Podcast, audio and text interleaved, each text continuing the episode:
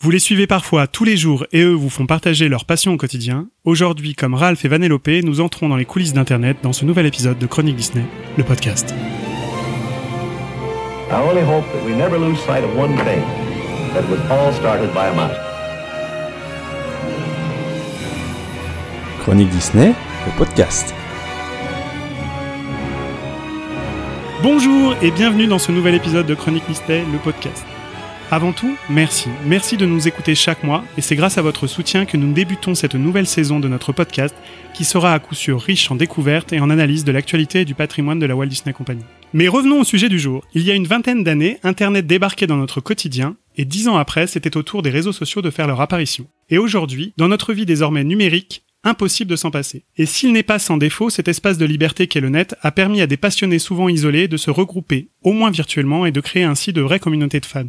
Pour ce dixième épisode, nous avons lancé une invitation à nos collègues du web, afin de tout vous dire sur les coulisses du Disney Game, sans tabou et sans langue de bois. Et donc, derrière les micros ce soir, pour représenter le plus ancien acteur français Disney d'Internet et encore aujourd'hui premier forum sur le sujet, j'accueille Guillaume de Disney Central Plaza, DCP pour les fans. Bonjour. Si chez eux tout a débuté non pas par une souris mais par une web radio jusqu'à grandir et devenir l'un des plus importants sites français Disney sur la toile, j'ai le plaisir de recevoir Kevin de Radio Disney Club, RDC pour faire plus court. Bonjour à vous Dernière arrivée sur le net, ses vidéos YouTube sont vues par des milliers d'abonnés chaque semaine. Son importante communauté remplirait tous les fauteuils de l'Accord Arena de Paris-Bercy, promis j'ai vérifié. Première youtubeuse française Disney, connue par ses fans sous le nom de Tata Pixie. Bienvenue Pixie. Salut à tous. On peut t'appeler Aurore ce soir. Oui, bien sûr.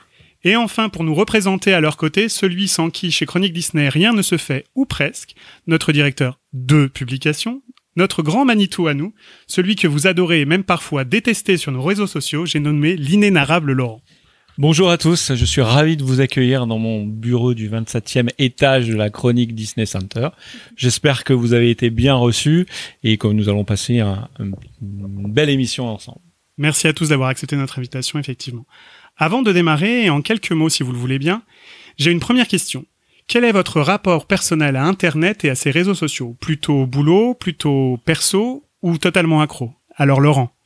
Alors euh, pour moi, il y a Internet et Internet. Il y a l'Internet entre guillemets pratique, alors euh, que je vais utiliser à la fois au boulot et à la fois euh, euh, personnellement. Alors quand je dis Internet pratique, ça va être commander des choses, euh, aller sur sa, sur sa banque, etc. Après, il y a l'Internet euh, ludique euh, ou informatique. Et là, pour le coup, c'est, euh, je suis plutôt accro à, à cet Internet-là. Euh, c'est devenu ma première source d'information et euh, le passionné que je suis de Disney fait que c'est devenu la source qui permet de nourrir ma passion quotidiennement. Et sans ma dose quotidienne de visite d'un certain nombre de sites, je pense que je vivrais pas de la même façon. Donc pour moi, je suis- vais me qualifier d'accro quand même. Kevin Hum, J'aurais dit pour moi accro. Par contre, pouvoir plus le détailler. euh, Guillaume Moi, j'aurais dit plutôt accro. Euh, voilà, j'ai ce besoin d'avoir l'information euh, tout de suite, dès qu'elle sort. Et euh, j'ai cette habitude, euh, pareil, euh, comme Laurent et, et Kevin, d'aller checker les sites euh, qui me, vont m'apporter cette information. Et donc, euh, j'ai besoin de Disney. euh, c'est Internet qui me fournit Disney quotidiennement. Et donc, ouais, et totalement. te faire voyager du coup. Exactement. et Aurore? Bah moi je suis team accro comme le reste du groupe. Je passe tout mon temps sur les réseaux sociaux, que ce soit pour le boulot, le perso et bien sûr pour ma passion Disney. D'accord, donc une fois qu'on a un petit peu situé euh, où est-ce que vous situez par rapport à la sphère euh, web, euh, on va rentrer dans le vif des sujets. Est-ce que chacun d'entre vous pourrait nous faire une rapide présentation de son rôle et du, du média qu'il représente ce soir? Et ancienneté oblige, Guillaume, est-ce que tu peux nous parler de Disney Central Plaza? Allez, ouvre le bal. C'est parti. le Phoenix. Disney Central Plaza, du coup, c'est un forum qui a été créé il y a 20 ans par euh, Grand Mat, donc en 99, et euh, qui a petit à petit euh, bien grandi, puisque c'est devenu le premier forum euh, francophone Disney. Donc euh, avec le temps, comme on le disait, les réseaux sociaux se sont développés, Disney Central Plaza euh, a suivi, et donc maintenant c'est aussi un Facebook euh, qui approche euh, qui approche à peu près les 90 000 abonnés, un Twitter avec qui a dépassé les 13 000, et un Instagram que j'ai lancé euh, tout récemment. Et donc euh, moi, euh, c'est Guillaume, du coup j'ai 22 ans, et euh, j'ai rejoint l'équipe des CP il y a trois ans. Euh, en fait, euh, l'équipe cherchait à se renouveler, donc on m'a repéré. euh, le but c'était de trouver des membres sans histoire sur le forum et qui s'impliquaient. Et donc euh, j'ai été recruté comme ça et petit à petit euh, je me suis fortement investi jusqu'à devenir administrateur aujourd'hui en fait. Et vous êtes beaucoup d'administrateurs?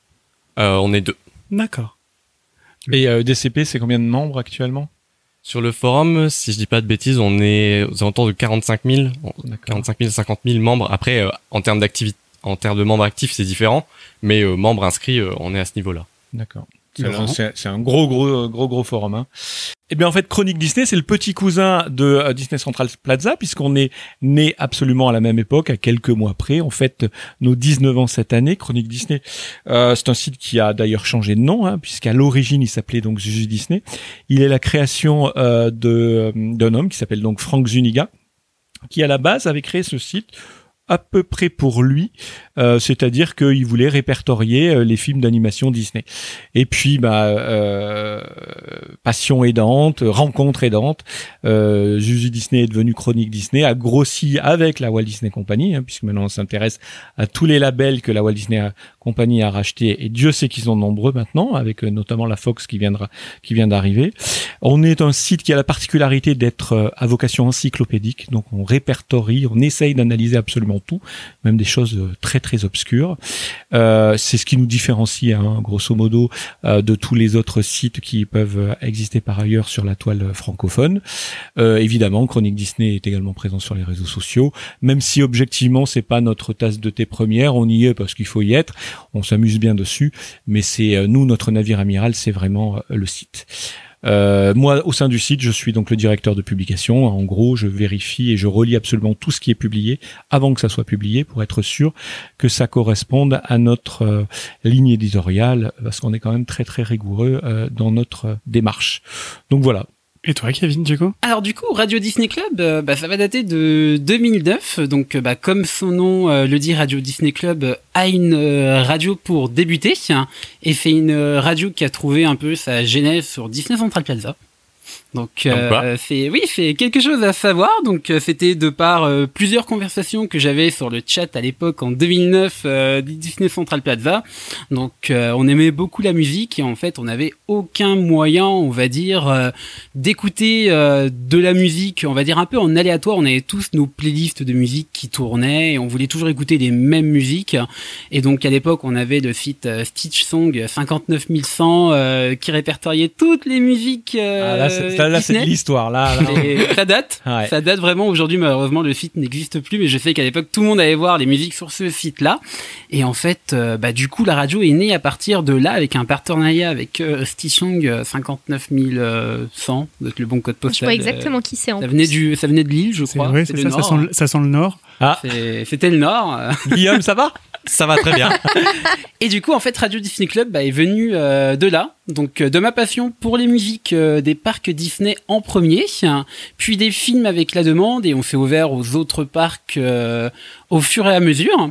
Et petit à petit, on a commencé à faire bah, de l'actualité aussi, comme j'aimais beaucoup le domaine de l'actualité, donc avec les parcs en premier, vu que bah, pour moi, en premier, ma passion, elle vient des parcs et des films, je dois le reconnaître, c'est très très loin en dernier et ne pas aller voir un film au cinéma Disney ne me dérange pas. Donc tu vas quitter ce podcast tout de suite. Donc du coup, petit à petit, on a commencé à faire en fait de l'actualité autour de tout ce qui nous plaisait, vu qu'on était deux euh, à l'époque, donc en 2011 quand on a commencé à faire de l'actualité. Et notre équipe euh, a grossi petit à petit en fait, euh, bah, pour venir à traiter aujourd'hui tous les sujets qu'on peut euh, nous euh, aimer au sein de l'équipe. Et aujourd'hui, on va être une euh, cinquantaine euh, de personnes pour euh, gérer Radio Disney Club, soit un peu plus de dix ans après. Et toi, Aurore, du coup? Ma chaîne est née en 2016. En fait, j'étais une grosse consommatrice de YouTube, mais surtout, et bah, comme Kevin, ma passion, je l'ai retrouvée petit à petit grâce à Disney Central Plaza. Euh, J'allais beaucoup sur les, sur les sujets, mais par contre, je commentais très peu.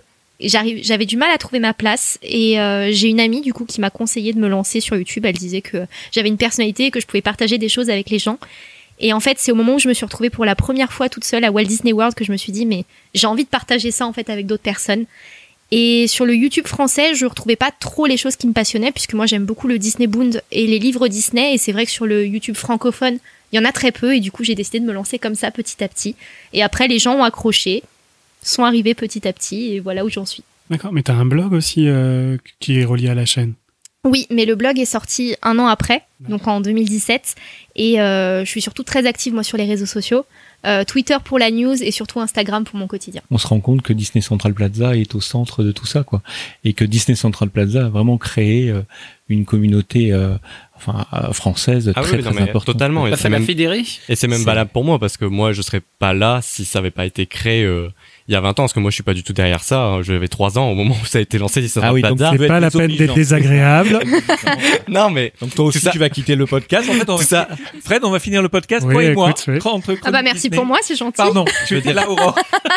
ce que je voulais dire, c'est que c'est grâce à DCP aussi que j'ai part- j'ai commencé à partager ma passion, que j'ai commencé à rencontrer des gens qui qui partageaient euh, le même amour pour cet univers.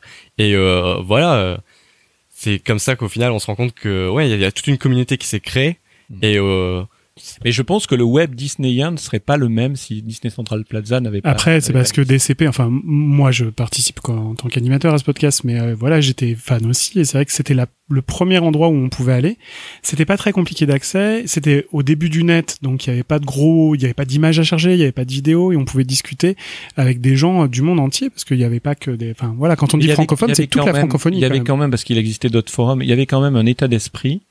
Il y a toujours un état d'esprit qui est totalement différent à- sur DCP, qui est un état d'esprit qui euh, qui est à la fois euh, parce qu'ils se tapent tous, on se tape dessus, mais c'est normal, les fans Ouais. se tapent dessus. Mais il y a ce, il y a cette d'ambiance qui fait que bah, les gens aiment s'y retrouver. Euh, plus que plus qu'ailleurs. Je pense que ça nous permet aussi de nous rendre compte qu'on n'est pas tout seul à aimer Disney. Au final, on est un peu dans notre bulle quand on se rend compte qu'on est vraiment passionné par cet univers. Et le fait de pouvoir créer des liens avec les gens, je pense que ça nous pousse aussi à partager par la suite. Clairement. Je pense que c'est un peu la magie du forum, parce que du coup, c'est ce que je disais en introduction, c'est qu'en fait, ça a permis à des gens qui étaient très isolés, justement par cette passion, parce que pour en avoir discuté avec beaucoup de gens qui vivent pas toujours bien cette passion, euh, parce que justement, des fois, ils sont un petit peu moqués ou ils sont un petit peu singularisés, ça a permis de retrouver, euh, bah, en fait, euh, j'ai une amie qui dit un, un, un très- une très jolie chose comme ça, qui dit, en fait, euh, souvent, on n'a pas, voilà, effectivement, on n'a pas toutes les cases, mais en fait, on se regroupe avec des gens qu'on, qu'on les, qui, qu'on les, à qui manquent les mêmes cases, en fait. Donc, euh, je pense que le, but des forums, c'est un peu, c'est un peu ça. Et justement, euh, voilà, on a tous comme passion commune Disney autour de ça.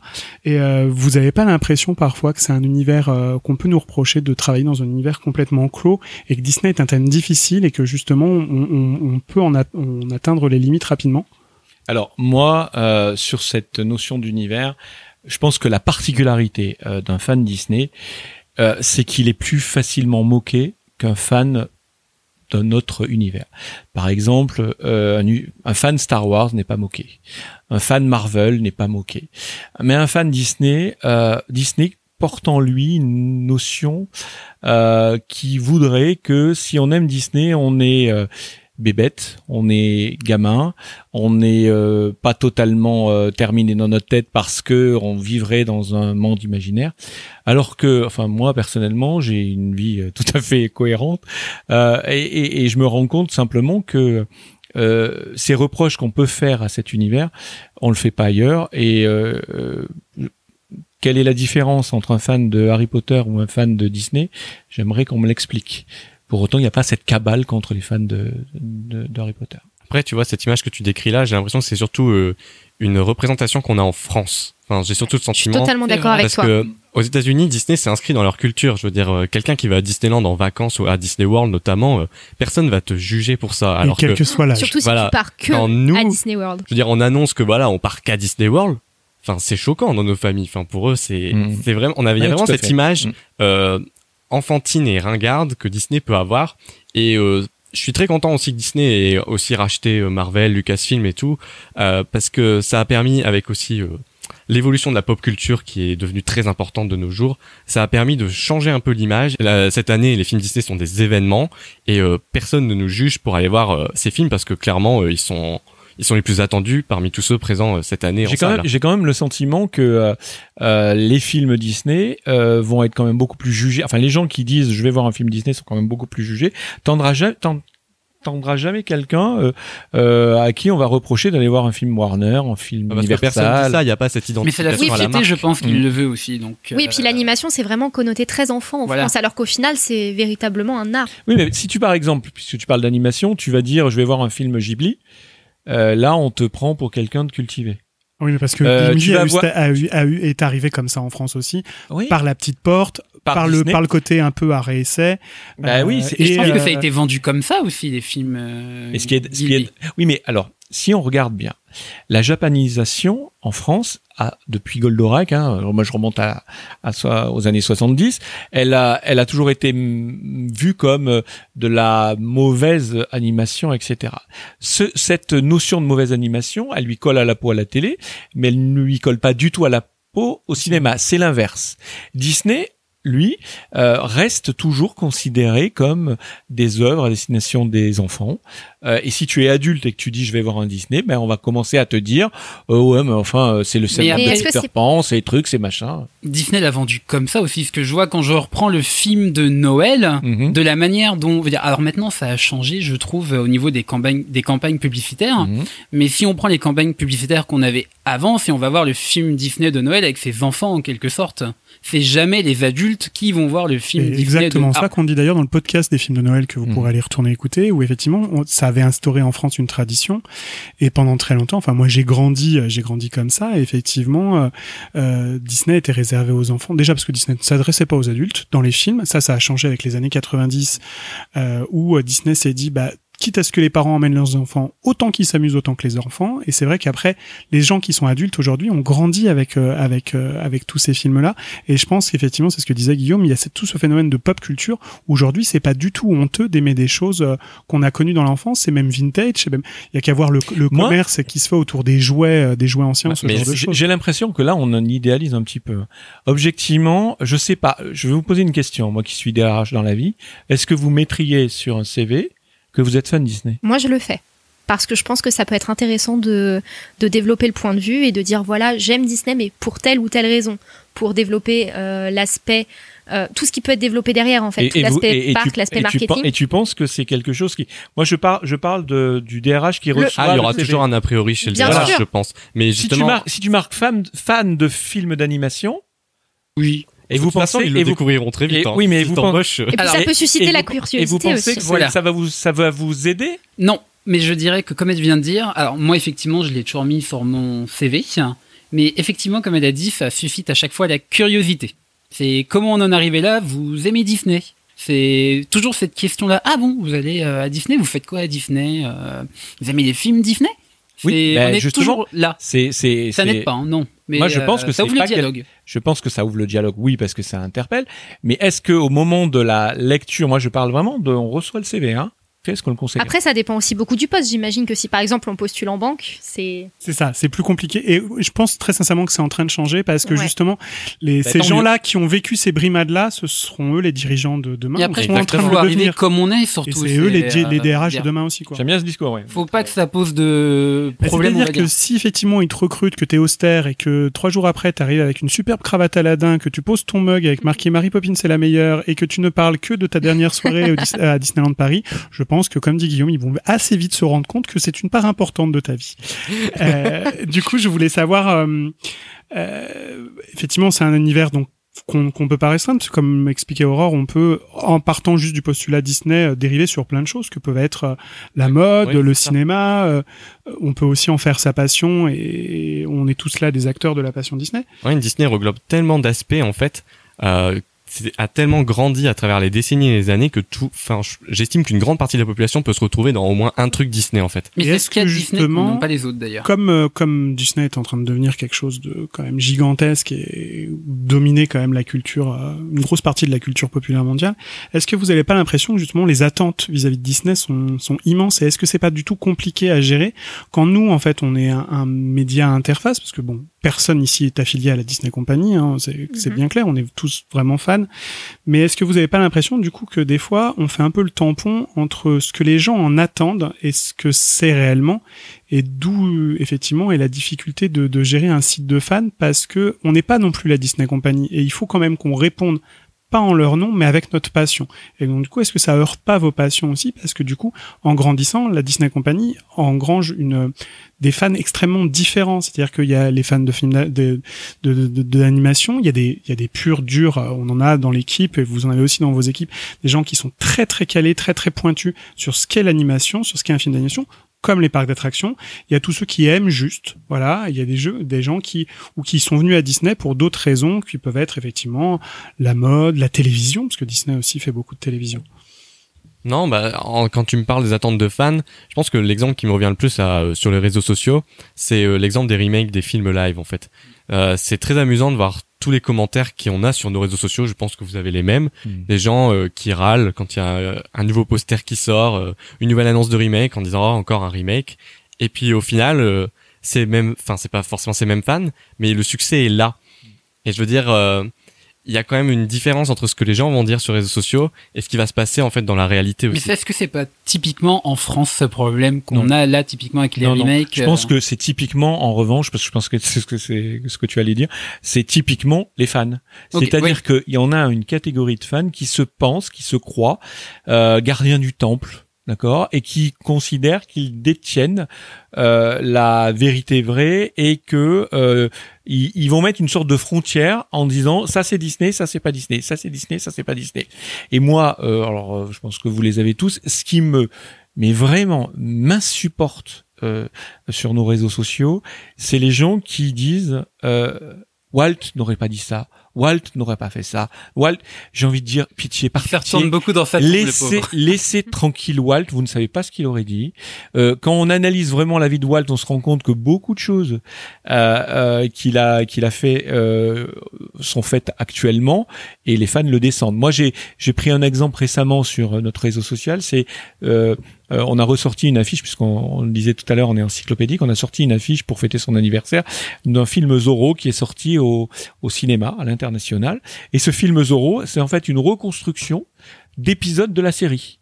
Imaginez que Disney sorte actuellement, allez, admettons, les Ingénieurs du film, il vous sort un film comme ça et il met trois épisodes de la série qui remontent. Hein. Enfin, ça ferait Excellent. scandale. On ferait un scandale. On dirait, mais c'est quoi? C'est pas Walt. Walt aurait jamais permis ça.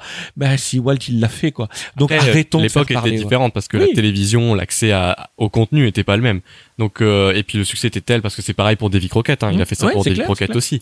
Euh, je, je comprends qu'il, oui, il a surfé sur le succès. C'est la mécanique Et- derrière. C'est Il la a voulu surfer la- sur le Et la succès. mécanique de la Walt Disney Company actuelle est la même. Bah, tout simplement, hein, les épisodes euh, qui sont sortis au cinéma de la bande à Picsou euh, ont été effectivement. Euh, Ah, ils c'est vrai qu'il y a sorti encore des cette épisodes un pratique petit peu euh, longs. en France. euh, Alors c'est c'est anecdotique, hein, mais ils le font quelques fois avec quelques épisodes de série qui remontent Mais, mais en typiquement, les trous. typiquement, euh, je trouve que euh, le, cette frontière, c'est pas Disney, Walt n'aurait pas fait ça, etc. est quelque chose qui moi m'est très pénible. Quoi. Arrêtons de, regardons. Et puis après, euh, je, sais pas quel est votre avis là-dessus, mais moi avoir une Walt Disney triomphante qui marche, voir un label Disney, même si c'est avec des remakes, qui euh, remplit les salles. Euh, bah, je préfère ça aux années 80 où le label Disney euh, ne remplissait aucune salle et Disney était, a failli et- être acheté. surtout. était euh, moribond quoi. Donc arrêtons avec ça et puis surtout essayons pas de définir c'est Disney c'est pas Disney. Analysons l'œuvre pour ce qu'elle est. Est-ce que c'est une bonne œuvre ou est-ce que c'est une mauvaise œuvre? Euh, Je suis désolé, il y a des il y a des il y a des histoires inédites qui sont des bons films qui rencontrent pas leur public ou qui rencontrent leur public. Puis vous avez des remakes qui sont des bons remakes qui rencontrent leur public ou un peu moins ou qui sont des mauvais remakes. Voilà, c'est mais c'est ça fait partie de la vie d'un studio d'une manière genre Oui, et puis je pense qu'il faut pas perdre de vue et ça c'est enfin moi je suis pas sur euh, chronique depuis très longtemps mais bon ça fait deux ans maintenant et c'est vrai que ce que je trouve un petit peu dommage parfois c'est que les gens se rendent compte que euh, l'entreprise Disney est, est pas mécé enfin voilà ils font pas du mécénat donc Voilà, il faut être ça- très ah, ça. honnête Euh, Hollywood est une Hollywood, hein. Hollywood- Non, c'est ça, tu as raison. Voilà. Il y a Hollywood beaucoup est une industrie. Exactement. L'entreprise Disney est une entreprise florissante qui gagne très très bien sa vie et qui permet justement, parce qu'elle gagne énormément d'argent, de s'offrir euh, des belles choses. Euh, donc effectivement, oui, ça a un coût. Oui, euh, effectivement, on propose pas forcément ce que les fans ont envie de voir. Alors c'est vrai que c'est parfois très dommage, euh, mais ils sont, c'est aussi une entreprise qui est là pour générer du profit, faire de l'argent. Et s'ils peuvent contenter les deux et justement avoir la satisfaction des fans comme ils sont capables de le faire euh, sur euh, voilà, mais ils, ils font aussi énormément Après- de production. Tout peut pas être bon non plus. Il faut Voilà. être, il faut être euh, Après, on est d'accord. On est d'accord. Disney est aussi là pour faire de l'argent et c'est sa raison de vivre. En revanche, les fans sont aussi là pour essayer, pas d'aiguiller, mais de commenter, d'analyser, parce que notre connaissance font que. Moi, ce qui me gêne, c'est cette cette capacité qu'ont les fans à euh, faire parler les morts ou à dire euh, moi j'ai raison. La Disney Company devrait faire ça. Vous n'êtes pas. Si vous voulez euh, que la Disney Company fasse ce que vous voulez, soyez son patron. Mais oui, voilà. Bob Iger, euh, il a commencé, il était. Euh, euh, il s'en va bientôt. voilà. Donc, Et euh, l'appel à il présentait, il présentait la météo, hein, le gars. Il faut quand même se rendre compte. Hein. Et maintenant, il est et il a fait de la Walt Disney Company ce qu'elle est. Hein. Euh, donc, bon, arrêtons de, de, de nous inventer des, des rôles qu'on n'a pas, et surtout arrêtons d'avoir ce côté manichéen. C'est Disney, c'est pas Disney, c'est Disney. Après, je pas pense que c'est aussi dans notre culture en quelque sorte, parce que quand je vois les Pixar, les gens, les Pixar, c'est Disney du Pixar. Alors qu'un Star Wars, un Marvel de la Fox, non, c'est pas Disney. Disney. Voilà. C'est- Et typiquement, ça n'a, dire, je vois les Star Wars, les fans Après, très tu vois, il y a aussi, euh, je comprends, je comprends aussi un peu la, un petit peu la différenciation parce que euh, Pixar a vraiment une histoire commune avec Disney euh, dès le départ euh, quand il s'est lancé Euh, au je- cinéma. Je pense que les gars, on est en train d'oublier quelque chose, c'est que parle quand, plus c'est que au départ, euh, Pixar, euh, on a, les, les gens adoraient Pixar et détestaient Disney. Ouais. Hein, les cinq premiers Pixar qui ont été faits sous la, avant que, que, que Disney rachète Pixar, euh, les gens allaient voir, Financé par était- Disney quand même. hein. étaient ravis d'aller voir Pixar, etc. en disant c'est du Pixar et à côté les, les Disney étaient défoncés. Maintenant, c'est vrai que Disney avec, avec bah, la Reine des Neiges puis un certain nombre de choses a montré également son savoir-faire et on peut considérer que Pixar est un petit peu dans le creux de la vague où euh, il remonte euh, actuellement euh, grandement, mais euh, il a été, il a passé une petite, un petit creux de vague. Bon, ben voilà. Mais ça, il y a, c'est, c'est pendant longtemps, euh, le Disney était plutôt considéré comme, euh, voilà, à bout de souffle, et le Pixar était quelque chose de, de très sympa. Après, les gens savent pas non plus aussi que Disney, ça regroupe énormément de choses. Hein. Exactement. Scream, c'est Mhm. Disney. Ouais. Voilà. Euh, Après, en même temps, Disney ne, je veux dire, j'ai envie de dire que Disney ne communique pas non plus peut-être auprès des Français de cette manière-là. Mais c'est Euh, logique. Même aux Ouais, États-Unis. c'est logique, hein. Voilà. c'est logique. Enfin, C'est logique, ouais, c'est logique. Moi, ça je pense que ce, cloisonnement est normal. Oui, Quel est l'intérêt pour euh, pour Disney d'aller dire, euh, d'aller afficher que je sais pas moi, Grey Anatomy, c'est Disney, ça n'a aucun. Ah, si, ça, par contre, ils le vendent pas trop mal. Oui, oui, oui. Non, mais je suis pas sûr que ça soit Disney présente. Non, non, Non, mais ah non, du tout. bah non, c'est ABC. Mais voilà, voilà, mais les, enfin, le français moyen, c'est pas que ABC appartient à Disney. Ouais, non. c'est ce que j'allais dire. Sauf s'il va sur Exactement. Ou sur Radio Disney Club. Mais on Même j'ai parle envie de dire, Grey's Anatomy, les gens, ça, je veux dire, je pense à la télé, les gens Grey's Anatomy, tout le monde connaît Grey's Anatomy, c'est TF1, quoi, c'est tout. Ouais, Bien sûr. exactement. Et basta, en fait, on va pas chercher plus loin. Et si on vient à dire demain que, euh, veut dire, typiquement, on fait un article, Disney va sortir une nouvelle saison de Grey's Anatomy, les gens montaient de bouclier, pourquoi Disney va produire une nouvelle Ah saison oui. de Grey's Anatomy? Voilà. C'est exactement ça. Après, c'est notre rôle aussi en tant que média Disney avec d'énormes guillemets de montrer justement à quel point l'univers Disney est riche et tout ce qu'il peut contenir aussi. Clairement. Et, et justement, est-ce que vous n'avez pas parfois l'impression qu'on peut nous accuser d'être en fait juste un relais d'information et, et où, euh, où justement au sein de vos médias euh, respectifs, vous avez plutôt une, une façon bien propre de, de traiter? Après, il y a des sites qui font effectivement que de la reprise d'informations et de la diffusion de, L'AFP. de, de voilà, Alors. c'est l'AFP, euh, Reuters, Disney. Bah, les sites Nous, de Disney. Ou, euh, Ouais. Nous- ou- nous, chez voilà, Chronique comment vous gérez les choses? Bah moi, tout à l'heure, on parlait de, de, de, de rôle.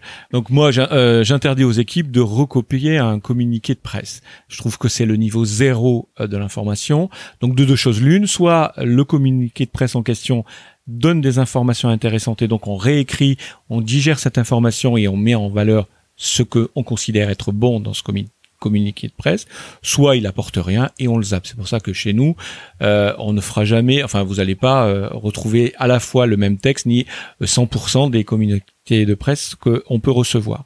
Euh, Après, certains médias, certaines pages euh, se contentent de faire des copier-coller et donc on on a on a euh, cette notion là où on voit euh, si on suit plusieurs pages euh, bah, souvent les mêmes informations même les mêmes photos etc je trouve ça moi personnellement je trouve ça un peu navrant.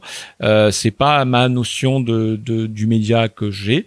Je veux pas que Chronique Disney soit comme ça il ne le sera pas. Donc je serai je serai là. Après euh, il y a, y a une façon de traiter l'information. Est-ce que euh, on doit déjà tout traiter J'en suis pas convaincu personnellement. Il y a des éléments que nous on trappe, qu'on passe pas, on décide de pas en parler.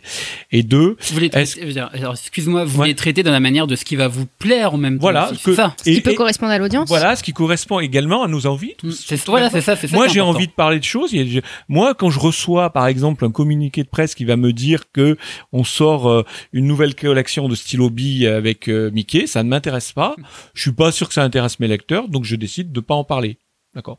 Euh, si en revanche on va pas peut-être parler d'un élément et que dans ce dans ce nouveau stylo, dans cette nouvelle gamme de stylos, admettons soyons fous, on nous sort un stylo avec Humphrey, hein, les spécialistes sauront de qui je parle.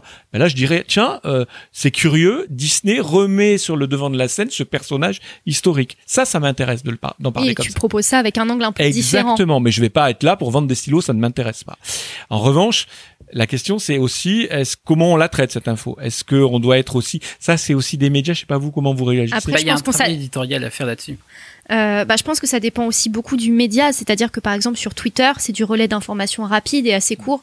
Donc on a, quand on retweet, on a généralement tendance à faire du copier-coller de l'information. Maintenant, on a tous des médias différents autour de la table.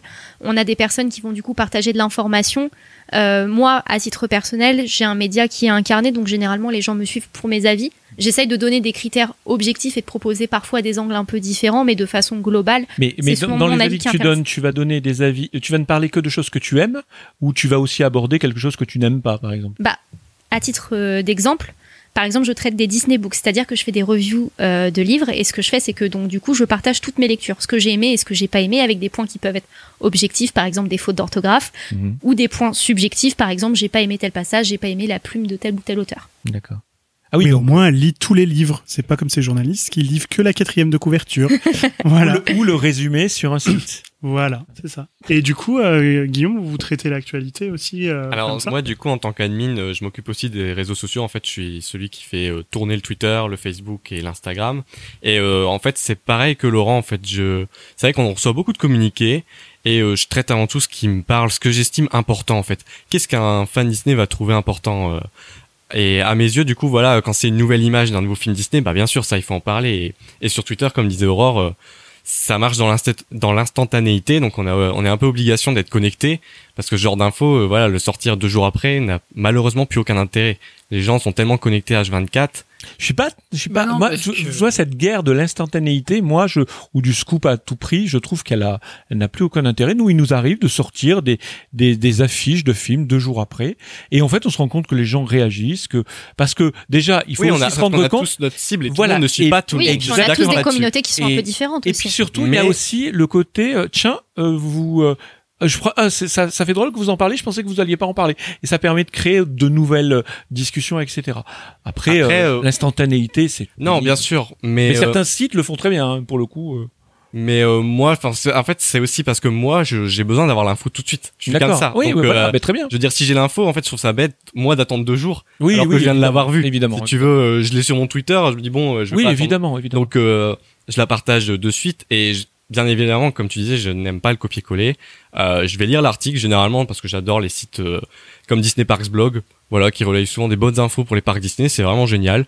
Hop, il y a tout un article. Généralement, il y a beaucoup de blabla. De Donc, il faut savoir sélectionner exactement. euh, on reprend les images. Il faut savoir sélectionner ce qui est important. comme par exemple, je vais citer un- celui de des premières photos d'attraction Inside Out à Disney California Adventure. Bon, euh, grosso modo, il y avait deux photos. La, la bonne info, c'est de savoir que Michael Giacchino était de retour à la composition. Bah voilà, on met ça en avant, les photos, et il y y a besoin de rien de plus, à mon sens. Et c'est ce qui va intéresser euh, les fans. Ouais. Il n'y a pas besoin d'aller euh, lire le contenu promo euh, disant ah vous allez pouvoir vivre de fantastiques aventures avec joie. euh, Oui, ce qui est important, c'est de relayer l'information elle-même. Je sais pas si vous ça vous fait sourire, mais moi ça me fait sourire quand je tombe sur certains sites comme ça où ils ont non seulement copié le communauté de presse, donc ils parlent au vous.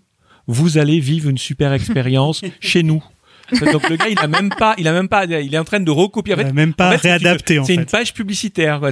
Et ça, je trouve que c'est un peu. Alors en, navrant. en pub- en communication, ça s'appelle un, un infomercial. Hein. Voilà, c'est ça, Oui, de mais après. Mais, en- malheureux- mais en plus, il gagne pas de cash à le faisant. C'est complètement idiot. Mais après, j'ai envie de dire que quand on regarde tous les gros médias français, euh, quand on reçoit juste nous, euh, bah, les push euh, sur iPhone, sur Samsung, euh, dire les dépêches de Si la tu dis une tout le monde- troisième marque, on sera pas arrêté par le CSA. toutes les marques copie-collent aujourd'hui de l'AFP et plus personne se fait chier à aller euh, retravailler le communiqué qui a été Alors, je suis publié pas, par, enfin, je, euh, ça, ça, je, il y aurait pas grand monde, du moins. Je suis pas d'accord avec cette analyse-là. Ça dépend après euh, quel niveau de média mainstream tu choisis. Euh, moi, les médias que je suis euh, ne re- ne donnent pas là-dedans. Alors oui, tu as le corps parce que tu as souvent, par exemple, Le Monde avec AFP, donc tu vas avoir le cœur de la de la de la dépêche AFP, mais il y a quand même le journaliste du Monde qui a réécrit. France Info fait la même chose, etc. Et puis surtout, tu as des médias qui produisent de l'info. Et ça, euh, ça crée quand même, je veux dire, l'AFP est une agence de presse importante.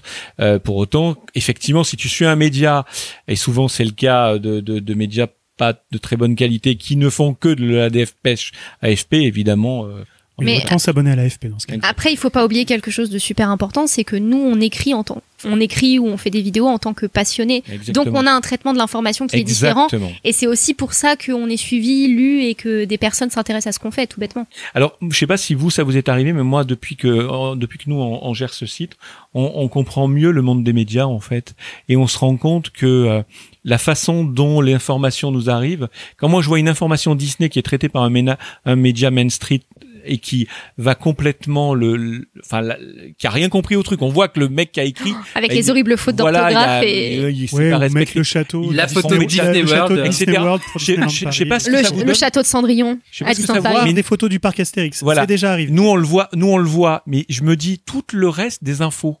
Quand on nous sert une info économique, politique ou quoi que ce soit, je pense que la démarche est la même. Donc on doit avaler un nombre d'erreurs Après, ils ont des journalistes spécialisés. Je pense pas que dans beaucoup de, réactions, de rédactions, ils aient des journalistes spécialisés Disney. Ça doit pas arriver Et c'est un souvent. tort. C'est un tort. Ouais, mais c'est nav- c'est navrant de savoir que des grands médias Ah, euh, se, se- Euh, Bah, après, je pense que, je veux dire, je pense aussi que Et c'est là où- vis-à-vis de leurs lecteurs. Oui, c'est oui, ça. mais c'est ça. Mais après, c'est voilà, je pense que dans c'est en train de changer avec les, les médias de la pop culture et c'est Mm, en train, ça a changé clairement. avec les réseaux sociaux où du coup chacun peut s'abonner à un espèce de fil d'actualité ou un ensemble de, de de services qui va lui proposer l'actualité qui l'intéresse le plus. Alors que c'est vrai que dans les, médi- les médias généralistes, il y a un peu tout, c'est le panier de la ménagère. Euh, justement, en parlant d'équipe, euh, moi j'ai un- j'ai un peu envie qu'on connaisse euh, comment sont constituées vos équipes et comment euh, comment ça gère une équipe. Donc je vais commencer par Aurore parce que je sais que c'est certainement elle qui a la plus grande équipe. Eh bien, moi, je travaille toute seule puisque bah, je suis toute seule devant et derrière la caméra. Après, c'est vrai que euh, j'ai beaucoup de tâches à gérer par rapport au fait que je sois toute seule et que je sois également présente sur tous les réseaux sociaux et sur le blog que je peine à alimenter parce que bah on peut pas être partout à la fois. Par contre, c'est vrai que je commence à déléguer un petit peu à des amis de temps en temps. Euh, par exemple, si je veux faire des vidéos qui sont un peu plus travaillées, que j'ai besoin d'un cadreur, je demande à des amis qui sont sur YouTube ou autre. Euh, pour euh, mes vidéos Disney Bound, où du coup je, je fais un make-up, j'ai mon ami Xavier euh, qui me maquille. Et honnêtement, il vaut mieux que je lui laisse les pinceaux vu comment je me débrouille en maquillage. Mais c'est vrai que sinon Ah, je travaille toute seule. avec toi. Non, non, non, non, je t'assure qu'on Ouais, part de très Xavier, loin. Xavier est très doué. Mais euh, par contre, je me rends compte à terme des limites. d'être charmant et toi tu me casses le truc. non mais Il sait de quoi il parle. Mais oui, c'est vrai que le fait de travailler toute seule, ça peut être un peu limitant sur certains aspects, notamment euh, traiter toute l'information qu'il peut y avoir, surtout que bah moi j'ai besoin de travailler à côté, je peux pas me permettre d'être à 100% sur mon média. Et euh, ouais, enfin ce serait clairement euh, beaucoup mieux d'avoir certaines personnes pour aider, mais c'est difficile dans mon cas par rapport au fait par exemple que le montage est quelque chose d'assez personnel, j'aurais du mal à le déléguer à quelqu'un. Euh, alimenter les réseaux sociaux, comme c'est souvent mon avis qui intéresse les gens ou mon quotidien, c'est difficile de le déléguer également à quelqu'un. Donc au final, Alors, euh, moi, ça me, je, je découvre hein, le fait que tu sois toute seule.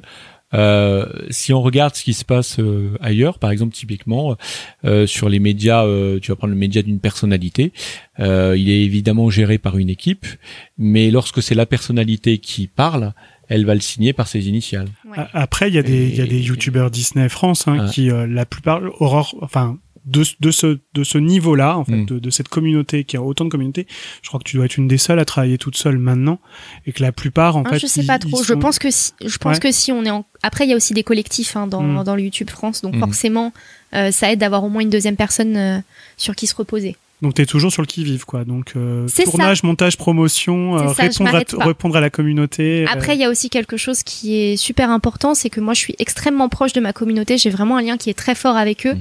Et clairement, je pourrais pas euh, déléguer, par exemple, le fait de répondre à des commentaires ou répondre à des mails ou quoi Mhm. que ce soit. Ça, je pense que ça casserait un peu le lien de confiance Oui, c'est vrai que toi, tu es sur un média totalement incarné, donc. euh, Oui, c'est compliqué. t'as C'est compliqué. Et du coup, moi, j'ai une question pour vous. Comment est-ce que vous faites pour constituer vos équipes et surtout, bah, par exemple, dans le cadre d'une critique, comment est-ce que vous vous organisez C'est-à-dire, est-ce que plusieurs membres se mettent d'accord pour donner un avis qui peut être commun et qui représente l'ensemble du site, ou c'est la parole qui est donnée à chacun des rédacteurs? Comment est-ce que ça se passe? Et puis moi, je pense que ça serait important de savoir comment justement euh, ça se gère au quotidien, parce que bah effectivement, euh, Aurore, elle peut s'engueuler qu'avec elle-même. Et ça m'arrive souvent. euh, voilà, les débats sont Alors, souvent houleux. Chez Chronique Disney, on est très structuré. Euh, on a des équipes de rédactionnelles avec à la tête euh, un rédacteur en chef qui a une équipe qui rédige. Alors par exemple, le rédacteur en chef des euh, labels cinéma euh, a une équipe et ils vont se euh, partager les chroniques. Et il y a une règle qui est très simple chez Chronique, c'est que la personne qui rédige la critique donne son avis et son avis à lui devient l'avis de chronique. C'est pour ça que par exemple, nous avons pour The Je sens que Greatest c'est mon tour. The Greatest Showman, alors que 100% de l'équipe a adoré le film, je vais Sauf pas, moi. sauf la personne qui a rédigé la critique, donc il y a un pauvre deux étoiles à The Greatest Showman, alors que toute l'équipe a adoré ce film. Donc non, Et nous vous c'est ne très précisez simple. pas du coup à... Non, non, non, mais signé. nos, nos nom est cri- signé. nos critiques sont signées par le rédacteur, hein, enfin par le- la personne qui l'a écrite. En revanche, c'est une règle parce que si on commence à, à essayer, enfin, je sais pas comment vous gérez vos, vos- équipes, oui. mais Moi, si on commence simple. à gérer les avis de fans sur un seul, mais on n'en a pas fini, on sortira jamais rien. Donc non, nous c'est. euh, en revanche, on a des spécialistes, c'est-à-dire qu'on sait très bien que le Star Wars va être confié à un tel, que le Marvel va être confié à un tel, et puis les gens aiment, euh, voilà. Et du coup, on est combien chez Chronique On est, je sais pas exactement, j'ai 37. pas regardé. On est 37. Ah bah. C'est moi qui tiens les comptes. On est 37. Oui, alors ça peut paraître beaucoup, mais c'est pas si beaucoup que ça. En fait. Et, Je sais pas et- si c'est français de dire Ouais, comme ça. si, si, si. C'est on- C'est euh, donc oui, on est 37. Alors comment on recrute les gens? Ben, Par petites annonces. Euh, Il y a des gens qui aussi euh, viennent nous voir et nous proposent. euh, donc on leur fait faire un, un test ré- rédactionnel et on les intègre. Et chaque. Alors je disais notre équipe est très très structurée chez nous. Il faut savoir que quelqu'un qui rentre dans l'équipe de Chronique Disney, il s'engage pour un an. Il a un accord moral avec moi, il s'engage sur un an. En juin de chaque année, entre le 1er et le 15 juin, c'est très très structuré, hein. entre le 1er et le 15 juin, ils ont le droit, chacun de nous dans l'équipe a le droit de quitter l'équipe, et sans avoir à donner aucune raison. C'est-à-dire que c'est une sorte de soupape de sécurité pour que les gens puissent partir. Euh, et, ils ont la- l'assurance, euh, s'ils décident de partir entre donc le 1er et le 15 juin, de quitter l'équipe, que personne n'essayera de les retenir. Et c'est important parce que vous pouvez très bien avoir dans votre vie euh, un accident de parcours ou un troisième enfant ou etc où vous pouvez pas où vous ne pouvez pas euh, euh, plus rester mais c'est toujours un peu dur hein, de, se- de partir d'une équipe avec laquelle vous avez beaucoup participé. Du coup, en fait, il vaut mieux pas être recruté chez Chronique le 16 juin. C'est un peu la... Alors alors des- des- oui effectivement je suis d'accord avec ça. Je suis Voilà. d'accord avec ça. Moi, par Et- exemple, qui était recruté l'été, j'étais. Voilà, exactement. Et après, il y a un deuxième, parce que chez nous, il y a un deuxième effet qui se coule. Alors, en, en décembre, euh, je donc euh, contacte chacun des membres, donc des 37 membres de l'équipe. Je fais un bilan de leur action dans l'équipe euh, sur le site pour voir s'ils ont été au rendez-vous de ce qu'on attendait d'eux. Et de deux choses l'une, soit j'estime qu'ils ont été au rendez-vous, auquel cas je leur propose de re-signer pour un an et c'est eux qui me décident. Et c'est le cadeau de Noël. Et s'ils me disent non, j'essaye, là je m'autorise, contrairement en juin, à essayer de les faire changer d'avis. Et ou alors je leur dis, bah écoute, euh, tu n'as pas été au rendez-vous, donc... euh, Tu parles de rendez-vous, d'attente. Qu'est-ce que tu entends par là? Est-ce que tu attends exemple- un minimum d'articles ou Oui, bien sûr. Par exemple, un chroniqueur chez nous euh, d'un label cinéma doit rendre 12 critiques par an, une par mois. Euh, donc, alors évidemment, euh, s'il en a fait 10 dans le- dans l'année, c'est pas ce qui va le conduire à la sortie. En revanche, un chroniqueur qui a fait deux critiques dans l'année, euh, en décembre, je vais lui dire, écoute, euh, visiblement, tu n'as ton emploi du temps te permet pas de, de, de suivre ça. Et moi, je ne veux pas de ce que j'appelle, je sais pas si vous avez ça dans vos équipes, je ne veux pas de rentiers. Je ne veux pas de gens dans l'équipe qui ne font rien Mais qui font Et qui- bien et là. qui, et qui profitent, voilà, qui sont bien là et qui Voilà. Qui profitent des du projets. fait de dire ah ben ouais moi je suis dans l'équipe de Chronique Disney oui mais non Euh, moi je dis souvent euh, et, et quand je quand je gère ce genre de choses je ne je je, je le- je le dis hein, quand je recrute tu, tu es Mm. témoin Fred je dis je ne traite pas euh, l'amitié n'intervient pas c'est-à-dire que objectivement je regarde le bilan de la personne Euh, ça peut être mon- quelqu'un pour lequel j'ai énormément d'affection euh, un vrai pote s'il n'a pas euh, il restera mon pote en dehors mais pas dedans quoi. C'est très Parce important. que- De toute façon, je pense quand euh, on dirige un site Disney de bien compartimenter euh, ça, vu que c'est vrai que les sentiments peuvent arriver euh, très vite. Ouais, Et du ça coup, peut vous gérez ça de vite. façon très très professionnelle au Bah, final. et ça peut surtout devenir vite très injuste aussi par rapport aux autres, du coup. Exactement il y a un côté, je pense, euh, dire, nous sur Radio Disney Club, on a un peu plus de 50 aujourd'hui. Oh, hein. Ah, la vache. Pardon. Ça sortait du cœur. Ah bah là, c'est sorti de. Mais non, mais déjà, je trouve 37 déjà pour être à l'intérieur, c'est quand même pas Mais toujours je- simple à gérer. Alors non, 50, non, non, je... c'est parce que je suis très bon sur ça. Alors du coup, aujourd'hui, euh, sur Radio 9, c'est vrai qu'on a un peu plus de 50. Et on a une équipe qui est extraordinaire, euh, qui se donne euh, corps, âme, et, euh, etc. Mais c'est vrai que le plus dur euh, qui peut être à gérer au quotidien, ça va être cette partie euh, humaine. Tout le monde ne peut pas euh, s'entendre, il peut y avoir des... Et le juge de paix, donc c'est euh, toi à la tête du truc euh, quand il y a un conflit qui tranche? Parce que nous, c'est par exemple, nous on a entre guillemets un tribunal de de de de, de règlement des conflits quoi. Ça hein. doit être génial à voir. Ah ouais, ça. peut pas être ouvert au public?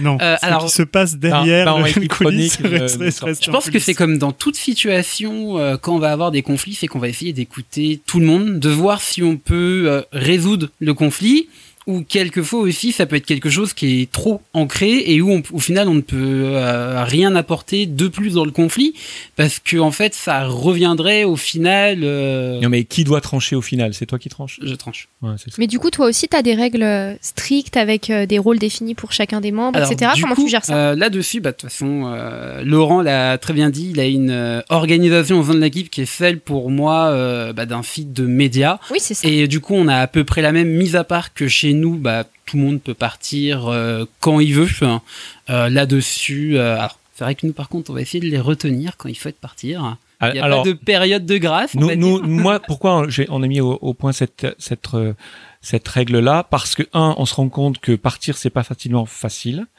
et que cette pression euh, de la crainte de dire euh, ils vont me retenir parce que c'est toujours un peu déchirant. Nous, moi, j'ai des, on a des membres qui sont partis et objectivement, euh, ça fait ça fait pleurer parce que on se dit qu'on perd un- quelqu'un qu'on côtoyait tous les jours parce qu'évidemment dans l'équipe on se parle tous les jours et que on faisait un certain nombre de choses.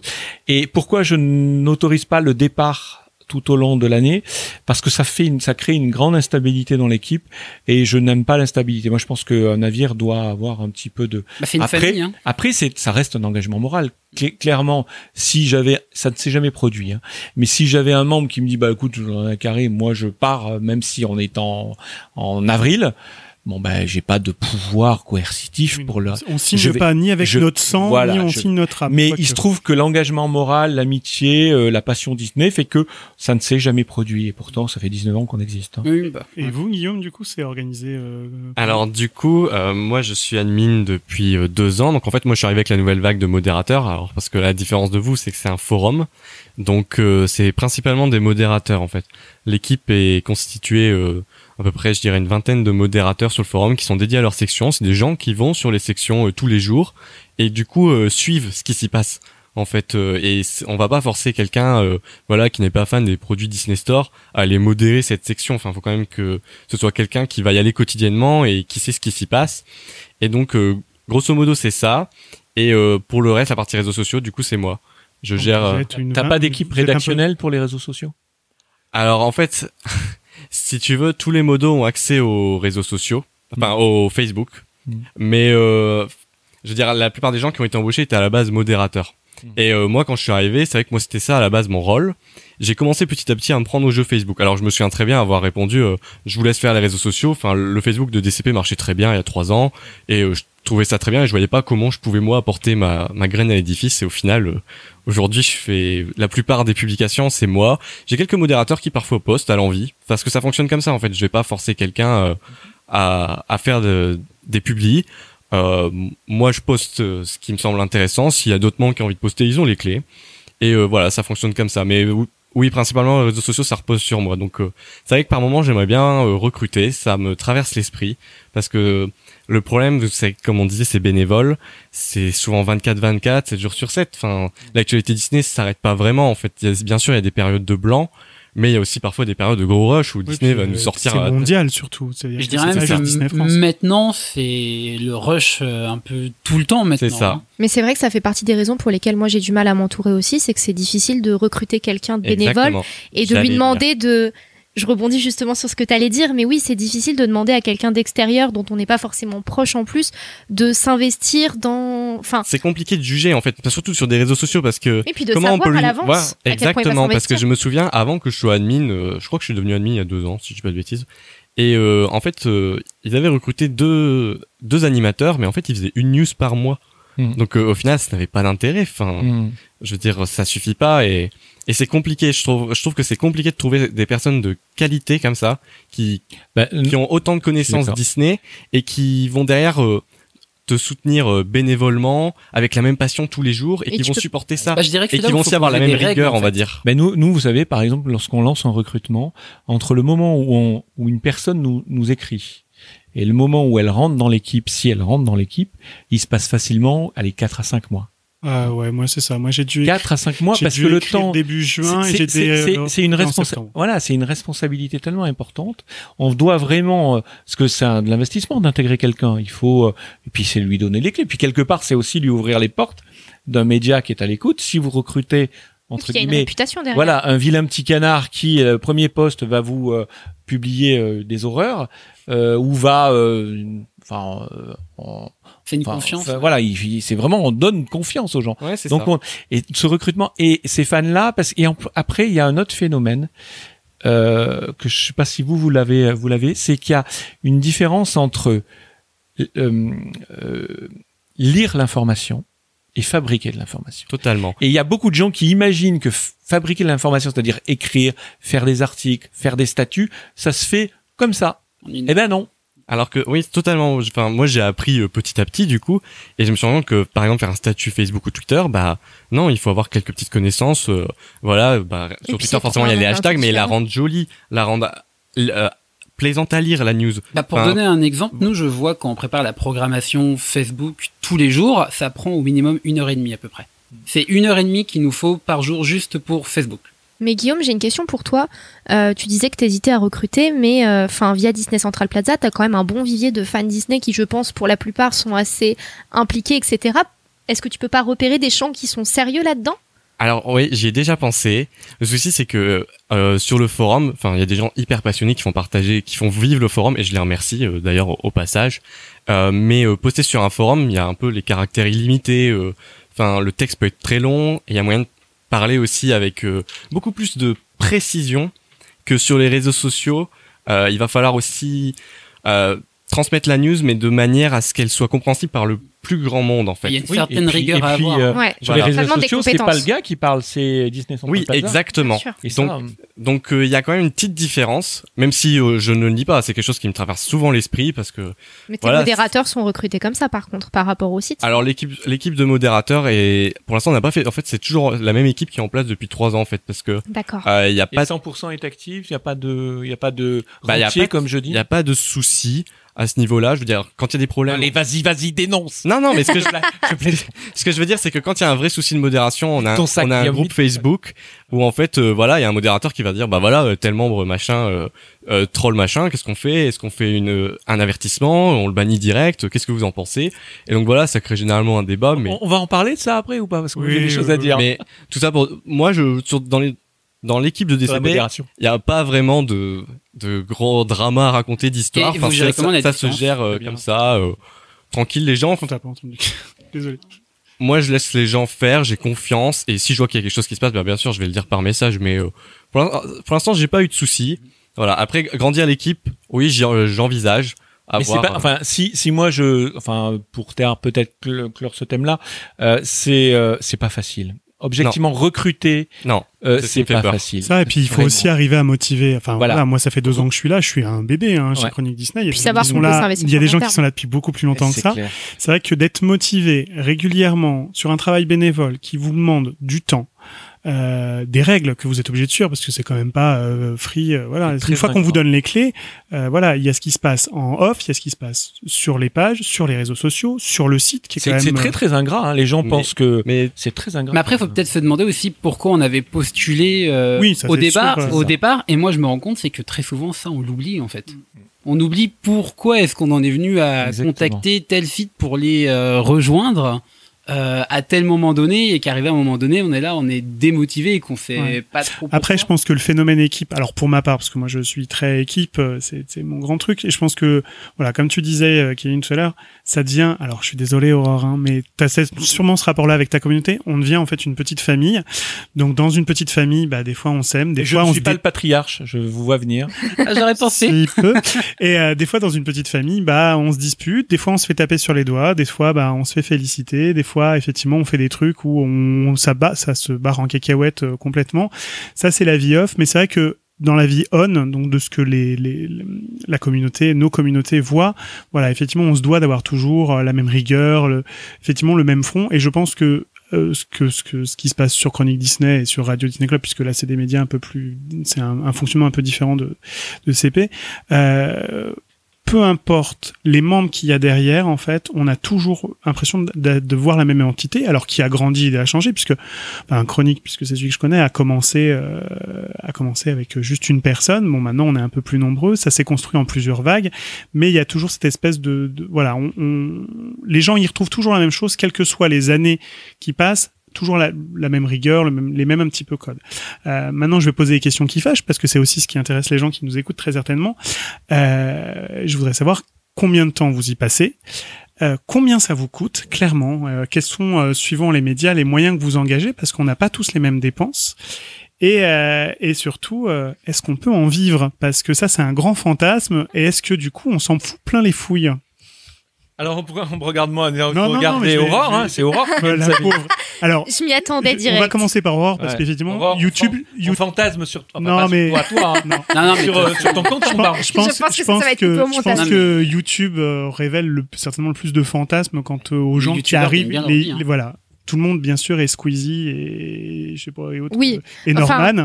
N'oublions pas que entre Squeezie et moi, il y a quand même euh, quelques zéros d'écart, tu vois. quelques en millions, tu veux dire, dans la Oui. poche ou quelques millions d'abonnés? Je parlais des abonnés, mais dans la poche aussi, pareil. Donc du coup, euh, toi, tu, quels moyens tu déploies du coup pour faire vivre euh, ta chaîne? Euh, bah du coup, euh, ta question est en plusieurs temps, donc je vais essayer de répondre à tout. Euh, la première partie, c'est sur le temps qui est consacré euh, à ce média.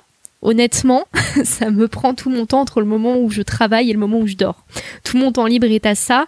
Euh, maintenant, euh, vu que je suis humaine et que bah il y a les aléas de la vie, c'est pas fixe, c'est-à-dire qu'il y a des semaines où je peux travailler 30-40 heures par semaine sur la chaîne et d'autres où je peux passer euh, entre 10 et 20 heures, notamment sur le montage des vidéos qui est extrêmement long. À une période, je sous-titrais toutes mes vidéos, ce que, je ne fais plus parce que je ne suis plus capable de le faire. Il y a la gestion des réseaux sociaux, des stories Instagram. Il faut savoir que je réponds à tous mes messages quasiment sans exception. Donc c'est quand même un certain travail, hein, ne nous mentons pas, sans parler euh, de la création de sujets. Euh, Il y, a des- il y a des sujets qui peuvent être assez rapides et faciles à faire. Je pense par exemple à des hauls où du coup je montre mes récents achats. Donc ça, ça ne demande pas un gros travail. Mais par exemple, si je fais une vidéo secret de film, euh, en moyenne, ça me prend à peu près deux à trois bons mois de recherche parce que je cherche pas sur internet, je lis des livres. Généralement en anglais. vintage. Voilà. Mais ça permet d'avoir des informations fiables. Après, pour les moyens qui sont déployés, euh, c'est surtout du matériel technique, du coup, qui est utilisé pour YouTube. Je pense que en 2019 c'est différent, mais quand je me suis lancée en 2016, bah j'ai un peu fait à la débrouille, quoi. J'avais un appareil photo réflexe, je m'en suis servi, j'avais pas de son ni quoi que ce soit. Euh, maintenant, bah depuis, j'ai dû investir déjà euh, dans un matériel de montage, dans un ordinateur qui est suffisamment puissant. Euh, je me suis acheté une caméra de vlog l'année dernière qui coûte 700 euros. J'ai également un blog, donc j'ai les frais d'hébergement un peu comme, vous tous. Euh, je serais incapable de quantifier, mais je pense que c'est en plusieurs chiffres. Et en plus de ça, je fais des voyages. Et je fais surtout des concours. Et pour la grande majorité des lots, c'est moi qui les paye pour ma communauté. Donc ça représente quand même un certain montant. Et alors après, pour la dernière question, qui est celle que tout le monde attend, je pense, euh, sur tout ce qui concerne l'argent. Donc moi, clairement, je ne peux pas en vivre. Après, il y a différents moyens d'en vivre. Est-ce que tu veux que j'en parle maintenant ou- Bah, moi, je pense que ce qui est intéressant aussi, c'est le tout ce qui est le sponsoring, parce que euh, voilà, on, on, on peut être sollicité et effectivement, les youtubeurs sont en première place, les Ouais. Instagrammeurs aussi, parce que là, c'est en train de prendre, Bah, euh, voilà, sur tout ce qui est partenariat avec les marques. Ouais. Techniquement, il y a trois moyens en fait de gagner de l'argent via YouTube. Le premier, c'est la publicité sur les vidéos, c'est le moyen qui est le plus connu, mais euh, il y a un certain fantasme vis-à-vis de ça, dans le sens où on nous dit que voilà, bah, pour 1000 vues, on gagne 1 euro. J'ai fait 2 millions de vues sur ma chaîne, je n'ai pas gagné. euh, je sais pas. Nous, on a fait 400 000 sur une vidéo, on n'a pas touché euh, ces, oiseaux. Voilà, euh, il y a des conditions qui sont assez strictes. Euh, généralement, il me semble que c'est les vidéos de plus de 10 minutes qui sont monétisées. Maintenant, en plus, YouTube a changé sa législation, c'est-à-dire que pour avoir une chaîne monétisée, il faut avoir plus de 1000 abonnés et 4000 heures de visionnage en un an, ce qui n'est quand même pas rien. Euh, et du coup, les deux autres moyens de gagner de l'argent pour un YouTuber, euh, c'est soit donc le, les partenariats, euh, par les marques, mais il faut quand même se rendre compte que bah voilà sur Disney on n'a pas tant d'opportunités que ça puisque c'est quand même une niche euh, qui touche pas à l'heure actuelle en France tant de monde que ça. Euh, et généralement, bah, quand on reçoit des produits, on les reçoit gratuitement, ce qui est déjà très bien. Et sinon, il y a un dernier moyen, c'est l'affiliation, qui est un moyen qui est un peu moins connu par les gens, en tout cas par les lecteurs, les viewers, etc., euh, qui consiste en fait à mettre des liens. Et en fait, les liens, si jamais vous passez par ces liens pour acheter, bah, vous récupérez une certaine somme. Mais en tout cas, euh, sur les youtubeurs Disney, je pense qu'il doit y en avoir deux à trois maximum euh, qui arrivent peut-être à en vivre. Mais honnêtement, il faut pas se lancer pour ça parce que sinon c'est pas la peine. Et, quoi. et de toute manière, euh, tout ce qui est tout ce qui est les produits que, que les marques peuvent envoyer, de toute manière, c'est forcément assorti à quoi J'imagine à condition de leur pas à condition, mais ils attendent quand Pas même que tu produises du contenu Oui. derrière. Oui, oui. Donc c'est quand même du travail. C'est Oui. Voilà, donc c'est Oui, pas tout que comme, des tout comme des invitations à des événements au final. Mm. Après, généralement, euh, moi, je me, enfin, je, je donne des conditions qui sont très claires, c'est-à-dire que je ne me force pas à dire du bien d'un produit parce qu'on me l'a envoyé. Si j'ai pas envie d'en parler, eh ben, j'en parlerai pas, et puis voilà. D'accord. Et donc du coup, Kevin, Alors du coup, bah, au niveau du temps pour euh, m'occuper de euh, Radio Disney Club, bon bah c'est c'est du temps. C'est euh, en dehors du travail, c'est euh, tout le temps que je peux avoir, vu qu'on peut avoir des projets euh, dans l'année qui peuvent nous demander bah, un temps de dingue, Euh, bah, tout comme les euh, émissions euh, qu'on fait qu'une seule fois par an actuellement et que le grand rendez-vous du mois de décembre, c'est ça? C'est ça le grand rendez-vous du mois de décembre qui va revenir cette année euh, avec des invités. Et euh, bah, c'est un temps euh, de dingue cette émission. J'aimerais moi en faire tous les mois. Je crois que j'ai vu, c'est tu mets 5 mois, 6 mois à préparer Alors ça. on commence à préparer l'émission à partir du mois de juillet. Donc euh, c'est à partir du mois de juillet qu'on commence nous euh, à réfléchir à cette émission. Euh, à partir déjà du mois d'août, on prépare le conducteur de l'émission, on prépare, on prépare la structure de l'émission, son déroulé, le matériel dont on va avoir besoin, mais également aussi les partenaires qu'on va pouvoir trouver pour nous aider à réaliser cette émission, vu qu'il faut trouver un lieu pour l'émission. Et chaque année, c'est pas facile de trouver le lieu pour l'émission, vu qu'il faut essayer de se caser un week-end où on accepte, bah, comme l'hôtel Élysée par exemple, qui accepte de euh, nous héberger ce week-end-là euh, dans les créneaux qui lui euh, lui sont disponibles. Euh, c'est euh, vraiment pas facile et il faut se dire que pour l'émission quand même derrière il y a une vingtaine de personnes qui aident à la réaliser que ce soit pour réaliser les visuels euh, réaliser les textes en amont euh, de l'émission euh, je dirais que par membre d'RDC par semaine euh, on a entre 5 et 20 heures de travail à peu près Enfin, pendant la préparation ah non, à l'année? À l'année? Alors, D'accord. l'émission, non. Elle, par contre, l'émission, je sais que quand on prépare l'émission, euh, à partir de début novembre, c'est tous les soirs. Et donc du coup, vous, votre site, il est sponsorisé ou publicité Enfin, vous Alors, acceptez la coup- publicité dessus? Alors, du coup, sur le site, oui, on a de la publicité et de l'affiliation, donc du coup, qui nous servent en fait uniquement à réinvestir au sein de Radio Disney Club, donc pour payer tout ce qui est serveur, mais également l'émission, parce que l'émission, elle a un coût, le matériel, il a un coût pour l'émission, et également, on offre toujours des cadeaux. On aime bien offrir des cadeaux euh, à nos auditeurs. Et des beaux cadeaux, achète. je vous promets. donc des beaux cadeaux bah, qu'on achète, donc avec cet argent en fait qui est issu euh, de l'affiliation tout simplement. Euh, c'est vrai qu'on aime bien souvent remercier euh, notre communauté, donc avec des concours que ce soit sur le site euh, ou même durant l'émission où on offre des lots euh, bah, des fois comme ça juste parce que les gens ils nous écoutent. Allez hop, on a un chat, euh, tu gagnes un lot. T'as été très présent durant la soirée. On peut également faire des partenariats aussi, ça arrive. Et bah, typiquement, par exemple, là, il n'y a pas très longtemps, on avait Hachette qui nous avait contacté en fait euh, pour euh, qu'on puisse faire des critiques des livres, vu qu'on faisait déjà des critiques des livres. Et là, ils nous ont proposé bah, de nous envoyer les livres. Et nous, on avait assorti cela pour pouvoir faire gagner le livre derrière euh, à nos fans. Par contre, c'est vrai que quand on va avoir des partenariats de ce type-là, euh, toujours par contre, la marque, on va la prévenir que bah c'est notre critique. Mm. On va pas servir de donc comme soupe. C'est-à-dire que si ça vous plaît pas, vous le dites quoi. C'est ça. Alors, si ça nous plaît pas, on le dit, mais aussi, euh, des fois, si c'est quelque chose qui n'a pas d'intérêt à être euh, chez nous, on va le dire aussi. Typiquement, euh, je prends un exemple, il y a pas très longtemps, on nous a contacté pour tester le parking de l'aéroport de Roissy pendant un mois. J'étais là, je me suis dit, je vais tester le parking de l'aéroport de Roissy pendant un mois. Ils ont mis des Mickey sur les numéros. Donc, euh, Alors, sincèrement, j'ai pas été plus loin. J'ai beaucoup rigolé au début. Je me suis dit, comment on teste un parking d'aéroport pendant un mois? Mais voilà, on, est, on a été contacté pour ce type de partenariat. Et c'est vrai que euh, bah, faut faire très attention, euh, voire même des fois aussi, on a des marques qui nous proposent euh, ah bah tenez, on vous donne quatre euh, billets pour l'entrée du parc à faire gagner à vos fans et vous devez nous citer. Et au final, euh, non, ça n'a pas réellement d'intérêt pour nous d'aller faire de la publicité. Bon, bah déjà à une entreprise euh, bah, qui peut paraître louche, déjà de 1, euh, ou même, ce n'est pas légal aussi d'aller faire gagner ses tickets pour le parc si Disneyland Paris euh, ne l'autorise pas ou des choses comme ça.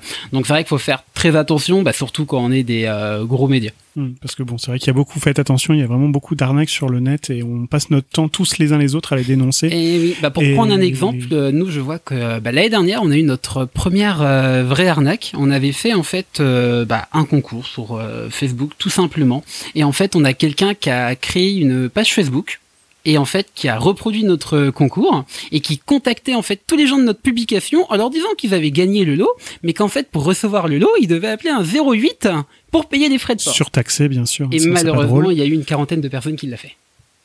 Voilà donc Mais du après, coup après j'ai envie de dire, euh, écoutez, hein, la naïveté, euh, oui, on peut pas tout faire. Hein, je veux dire, euh, quelqu'un qui, c'est Voilà. tentant. bah oui, mais bon. euh, Parce que c- il en va de ta responsabilité. Au Bah oui, oui, je, ça. non, mais je comprends, Pour je coup, comprends. oui, on non, mais je est comprends, mais là, là, là, on est d'accord. Mais ce que je veux dire, euh, moi, quand je, je sais que nous aussi, on lutte contre les, les mauvais, euh, Oui, fraude. on voit les fraudeurs, les, les, les concours et compagnie. Mais quand on voit aussi la naïveté, Ouais, c'est- alors c'est après, quand c'est enfin, c'était juste, Disney, voilà, je pense juste un que, je pense que petit coup de gueule. Il y a beaucoup de gens sur les réseaux sociaux et beaucoup de gens Oui. jeunes Ah, et de dernière, mineurs. hein. tellement Oui, mais enfin, moi, c'était ça, pas des gens jeunes hein, que, euh, Ouais. hein. Mais les réseaux sociaux attirent les arnaques en même Ouais, de l'autre côté et Disney aussi Bien du sûr. coup parce qu'on attend beaucoup de magie de Disney. Et Oui, oui, il y a beaucoup de gens qui ont jamais fait encore Disneyland. Hein, euh. Ça peut paraître pour nous, euh, mais ça, c'est mon côté très, très méchant. C'est-à-dire que je considère pas qu'on puisse être faible. Et donc, et donc pour venir au côté très méchant et chronique du coup. Alors, alors, bah, euh, alors chronique, nous, on est je, je tiens à vous dire, hein, on est Très dans un château, euh, les baldaquins nous attendent pour Non, c'est pas un château, c'est la tour du Chronique Disney Center que tout le monde connaît. Hein, nos deux. Alors Chronique Disney est euh, la propriété de deux grandes marques qui nous financent hein, du euh, 1er janvier au 31 décembre depuis 19 ans déjà.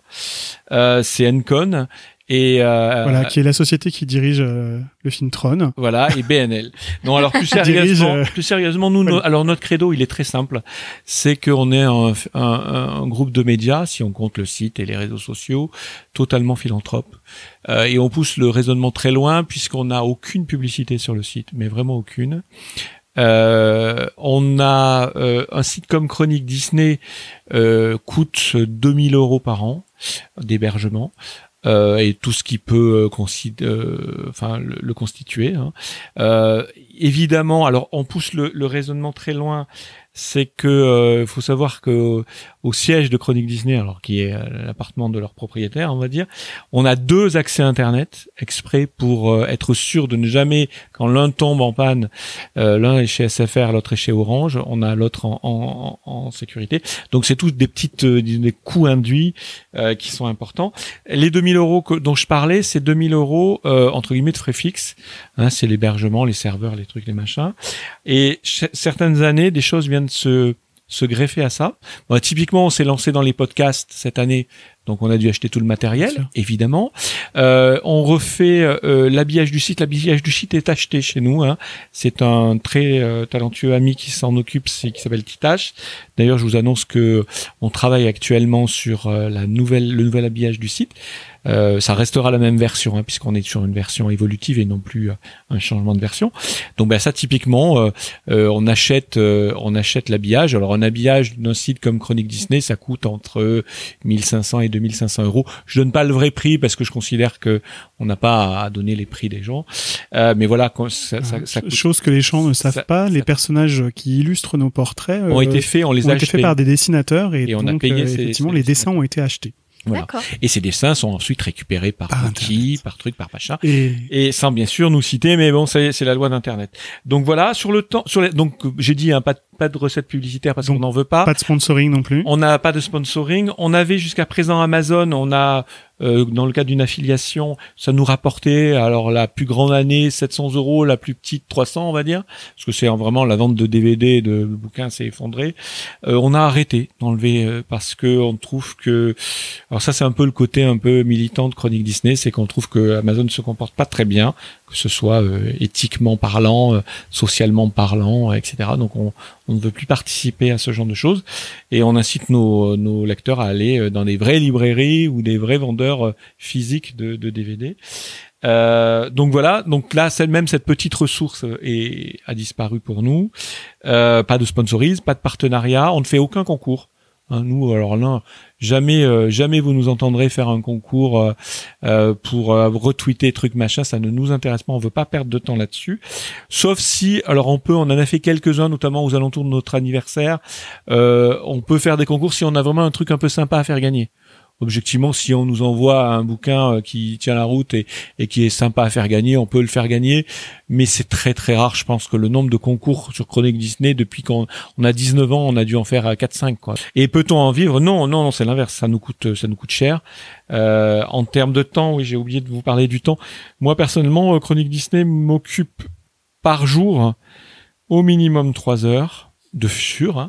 et ensuite tout au long de la journée puisqu'on est toujours co- connecté donc ça évidemment je vais pas quand je suis dans le métro et que je réponds euh, à un truc je vais pas comptabiliser ça mais pour autant ouais, et là concrètement euh, bah, c'est ce que tu disais tout à l'heure Guillaume on est tout le temps connecté en H24 Euh, je suis une personne un petit peu âgée donc j'ai beaucoup d'insomnie bah la nuit je vais lire tous les sites euh, Oui, puis possible on a des d'être matinal, spécialistes voilà. nocturnes qui se re- qui Et voilà. guettent les sites d'information américains à des heures exactement. extrêmement tardives. et donc voilà et c'est c'est très très très consommateur de temps Je évidemment pense que euh, pour rejoindre euh, l'équipe euh, l'équipe de Kevin sur RDC, je pense que c'est ça. C'est-à-dire que euh, pour pour le, le temps passé, ça va de plusieurs heures pour les gens qui est plusieurs heures par jour, hein, voilà, à effectivement quand même une vingtaine d'heures dans le mois pour nos chroniqueurs qui quand Sachant que je parle bien d'heures incompressibles. Ouais. C'est-à-dire que moi, je sais que je sais que quand je me lève le matin, je sais que au minimum, je dans ton emploi du temps, serai- il y aura J'ai trois heures pour chronique. J'arrive au bureau très tôt. euh, je vais euh, relire des chroniques avant de commencer mon, mon job. Euh, je vais relire donc euh, les puisque 100% de, de ce qui est publié, je le relis et je le corrige.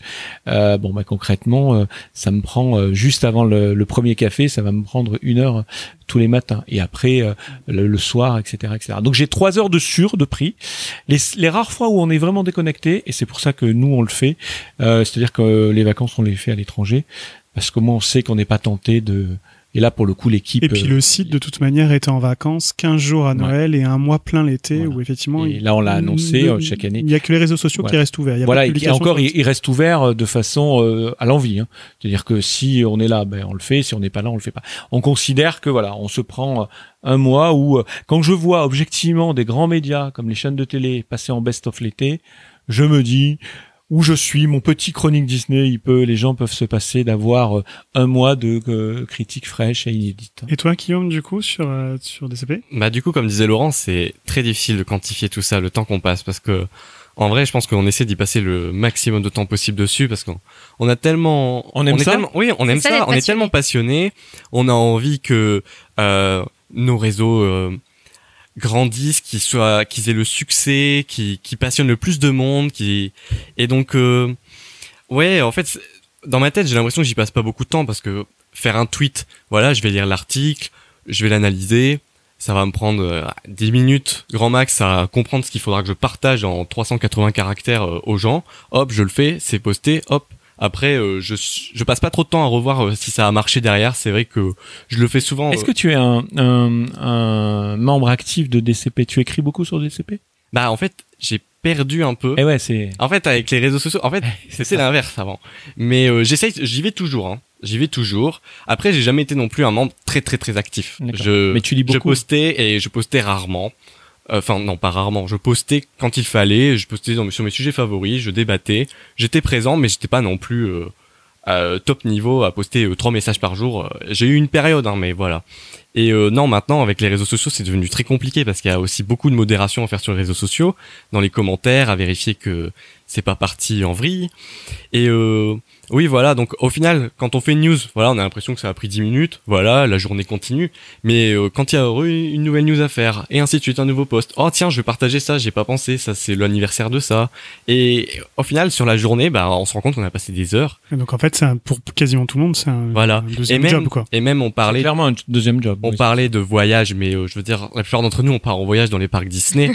Est-ce que Oui, c'est mais vraiment... on essaye de, voilà, je mets Oui. une photo, mais j'essaie quand même d'être couvert. Oui, je sais, Déjà, je le doute bien. décalage horaire aide beaucoup. Parce que quand Ah tu es en oui. décalage horaire, bah, Totalement. tu te dis euh, à quoi ça sert d'aller poster une photo de truc à 2 heures du matin à Paris. Mais ce Ouais, que, je, puis- ce que je veux en venir, c'est que, hein, je dirais. c'est qu'au final.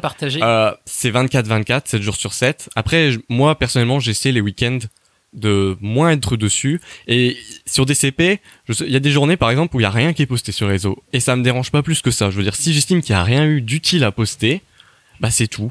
Euh, ça sera comme ça et ça sera peut-être le lendemain qu'il y aura quelque chose d'intéressant, mais euh, je cherche pas à faire le plus de visibilité sur la semaine, euh, à faire le maximum de publi pour toucher le plus de gens. Et, et les modérateurs, ça peut, ça prend, c'est extrêmement variable du coup. Si c'est un gros débat. En fait, c'est très euh, variable des parce heures, que je pense si que la section la plus vivante, c'est clairement celle de Disneyland Paris parce que c'est celle euh, en France forcément où il y a le plus de fans Oh, attachés t'as à Disney. Store aussi qui marche bien Oui, sur DCP. Ça, totalement. Les acheteurs sont présents. En, en deuxième position, je mettrais Disney Store, totalement. Euh, mais euh, oui, ça c'est la section où il y a le plus de modérateurs et euh, aussi où il y a le plus de modération à faire, forcément. Euh, c'est là où où il y a le plus de débats houleux. Donc, euh, mais euh, dernièrement, récemment, j'ai pas, euh, il n'y a pas eu de de de grande histoire, on va dire entre guillemets. Et du coup, euh, t'as une idée du coût financier que ça représente à Alors, Ça va être simple pour DCP, il y a que le l'hébergement. Du site parce que euh, moi je suis étudiant. Euh, J'aimerais bien investir dans des CP, mais j'ai pas les moyens d'aller euh, de le faire. Mhm. Et euh, non, c'est que l'hébergement. Et donc du coup, on- c'est vrai qu'on a deux petites bannières euh, pour Disneyland Paris, euh, une à deux euh, sur l'année, parce que en fait, il faut sur Forum Actif, il faut aussi supprimer la pub, et euh, ça a un coût. Et donc, euh, on a choisi du coup de financer ça en mettant de la pub ciblée, donc comme vous disiez, de l'affiliation. Bon, on, on peut pas en vivre, clairement, euh, absolument pas, mais ça permet de couvrir au moins ces frais-là. Donc euh, voilà, on fonctionne comme ça. Donc, euh, voilà. Du coup, Et euh, en termes de sponsoring, il y en a pas. Enfin, je sponsorise jamais sur Facebook euh, parce que je, je pense qu'il y a un piège derrière. Si on se lance dans le, la, la spirale du sponsoring, je pense qu'on en ressort jamais. Alors pour le, pour le coup, euh, j'ai sponsorisé moi au tout début euh, sur euh, Alors le sponsoring pour expliquer, hein, parce Ah, que là, tout- ouais. faut c'est clair pour tout le monde. clairement c'est en fait on va payer Facebook pour qu'il pousse la propagation euh, d'une d'un statut. Voilà. Comme, Et- c'est et- comme vous pouvez acheter des amis sur Instagram. voilà. sur Facebook, Et donc euh, comme votre statut est plus euh, eh ben, vous avez un nombre de likes qui arrive derrière et les gens, s'abonnent plus facilement à la à la Et page. Facebook, euh, souvent nous propose, voilà, vous avez 10 euros offerts de sponsoring et essayez Alors moi, je l'ai fait. euh, Je l'ai fait à une époque, je l'ai fait beaucoup, hein, même Euh, au tout début du lancement de la page. Je suis tombé un petit peu dans le euh, dans ce côté euh, ah ouais tiens c'est bien d'avoir des abonnés, tiens je vais y aller quoi. Et en fait, euh, donc j'investissais assez. euh, J'ai dû mettre euh, pratiquement une 200 euros par mois à peu près hein, sur une petite année. Ouais. Et en fait, on se rend compte que euh, ça sert à rien parce que ça attire sur votre page des gens qui ne seraient pas venus naturellement. exactement. Résultat des opérations, ces gens-là, ils restent, mais ils ne participent pas, ou alors ils partent. Et il s'est arrivé, il est arrivé quelque chose d'intéressant, c'est que une fois que j'ai arrêté de faire ça, première chose, Facebook vous sanctionne. C'est-à-dire que à partir du moment où vous, ne- vous avez sponsorisé et que vous ne spo- sponsorisez plus, euh, et qui s'aperçoit que vous n'allez plus sponsoriser parce qu'il met un peu de temps, hein, euh, eh bien après, à partir de ce moment-là, il proposera plus jamais la page. Donc, il fait en sorte que que bah, que ça se voit plus, etc., etc. Donc, évi- évidemment, ça vous pénalise. Et ensuite, euh, bah, vous vous rendez compte que pendant et ça, ça s'est produit, on va dire 8 à 9, 8 à 12 mois, la page ne progresse plus, mais plus du tout. Elle est à zéro. Elle est euh, pourquoi? Parce que en fait, vous avez plein de gens qui partent, qui étaient ceux qui étaient arrivés de façon non naturelle, ils partent. Ceux qui arrivent de façon naturelle viennent, donc ça compense. Et après, au bout de 9 mois, 12 9 à 12 mois, la page est repartie accréditée euh, des, des nouveaux membres parce qu'elle est arrivée en fait à son niveau normal. C'est-à-dire qu'actuellement la page, euh, je, je, si je regardais encore tout à l'heure avant de préparer ce podcast, euh, on gagne 50 à peu près euh, j'aime par, par jour actuellement parce que la page est arrivée à un phénomène où ça y est, elle repart. Donc si j'avais un conseil à faire, Déjà, un, n'engraissez, n'engraissez pas Facebook, faites pas comme moi, c'est idiot, ça sert à rien. Mettez cet argent dans une œuvre caritative, ça sera mieux. Et deuxième chose, ça, c'est contre-productif. Ça flatte l'ego de voir son compteur monter, mais ça flatte l'ego à très court terme parce que les gens qui, qui arrivent sur vos pages ne sont pas des gens C'est pas des euh, fans. qui, qui- voilà c'est pas des fans c'est pas des gens entre guillemets je vais être très prétentieux qui vous méritent Oui, Donc, voilà. ne le faites C'est exactement ce que ce ce que j'avais entendu dire. Et euh, voilà on, confirme, partage avant tout je Pour partage euh, avant tout ce qui je partage avant tout ce qui m'intéresse. Et euh, voilà je recherche les gens qui sont intéressés par le même contenu. Les gens vont être ils doivent être attirés naturellement. Si ça les intéresse pas bah je leur je les force pas à aimer des CP ils vont voir ailleurs ils trouveront sans bien. doute euh, Ouais, je pense que c'est S'ils veulent plus de pins Disney, bah ce sera sans doute pas sur DCP qu'il faudra aller euh, sur le Twitter parce que j'en parle quasiment pas. Non, voilà, je partage euh, à l'envie et c'est pareil. euh, Enfin, on parlait de temps. euh, J'ai récemment lancé l'Instagram. Euh, bon, je suis parti dans une démarche euh, un peu plus euh, compliquée vu que je ne fais pas des photos de Disneyland Paris. En fait, j'essaie de faire un peu plus euh, archive parce que j'adore ça. Mhm. Euh, et donc en fait ça me prend beaucoup de temps en fait euh, je me rends compte qu'il là il va falloir que je crée un stock parce que ça va être compliqué de tenir sur la durée euh, de faire des rubriques en fait euh, après euh, voilà j'ai conscience que j'aurais sans doute été ça aurait sans doute été plus facile de faire des photos de Paris parce que euh, les gens adorent ça le- ça like beaucoup plus facilement mais euh, voilà juste comme je disais je pense qu'il faut faire ce Après, qui nous intéresse gens avant ça. Je suis. Alors, je dirais que je suis pas si sûr parce qu'aujourd'hui sur sentiment- Instagram, tout le monde. fait mais en fait c'est ça justement le marché est hyper saturé pour les photos des parcs Disney alors nous, puisqu'en plus c'est les lieux les plus in- les Ouais, plus nous- pris nous- en photo sur Instagram nous Dans le monde. Hein. Ouais, nous- dans le monde, donc, les euh, châteaux euh, Disney donc, sont les monuments, difficile. les bâtiments publics les Ah, plus je photographiés sais. au monde. Surtout que dans le cadre DCP, nous, enfin voilà, moi je l'ai lancé ça il y a euh, début avril du coup, et euh, c'est une arrivée très tardive. J'ai clairement conscience sur Instagram, euh, et il fallait que on se démarque. Et voilà, je suis parti sur cette Mais c'est idée-là. bien, c'est Est-ce bien que ce d'avoir une sera- vraie démarche, Ce sera euh, sur le long terme viable, je n'en sais rien, mais moi j'y prends plaisir à faire ça, à partager des anecdotes, des photos d'archives que je trouve cool. Il faut. Parce que c'est compliqué d'en parler sur Facebook et Twitter. C'est parce Oui, que ah forcément bah, les gens en parlent en fait Ça fait du post euh, vide. Bah, il y a Instagram est là pour ça. Voilà. Et euh, du coup, en parlant de Disneyland Paris, moi, je voudrais savoir. euh, Alors, je vais. en- on, on- est ce soir là pour faire euh, descendre quelques fantasmes.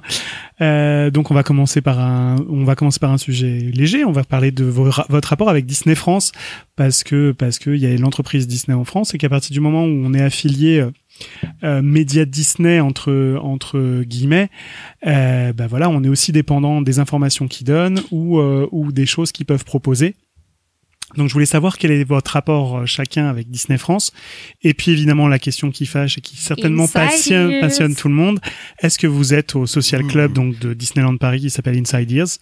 Euh, Et quels sont vos rapports avec lui, vos obligations envers eux s'il y en existe?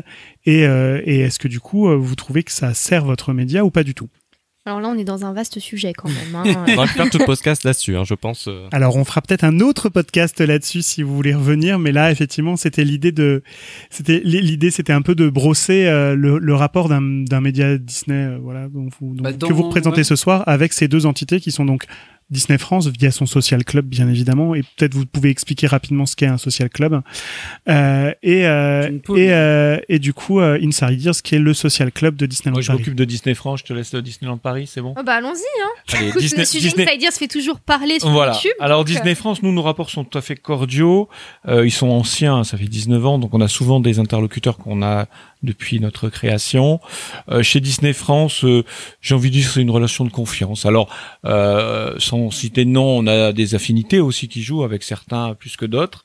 Euh, on a que des juste tu peux préciser Laurent ce qu'est un social club? Parce que les alors gens le savent pas social, forcément, en le fait. social club, c'est juste une entité créée par Disney qui réunit en fait et qui organise les relations de Disney France avec les sites et qui fait en sorte de bah, euh, nous nous euh, transmettre des informations, nous convier à des événements, euh, discuter avec nous, organiser des concours, etc.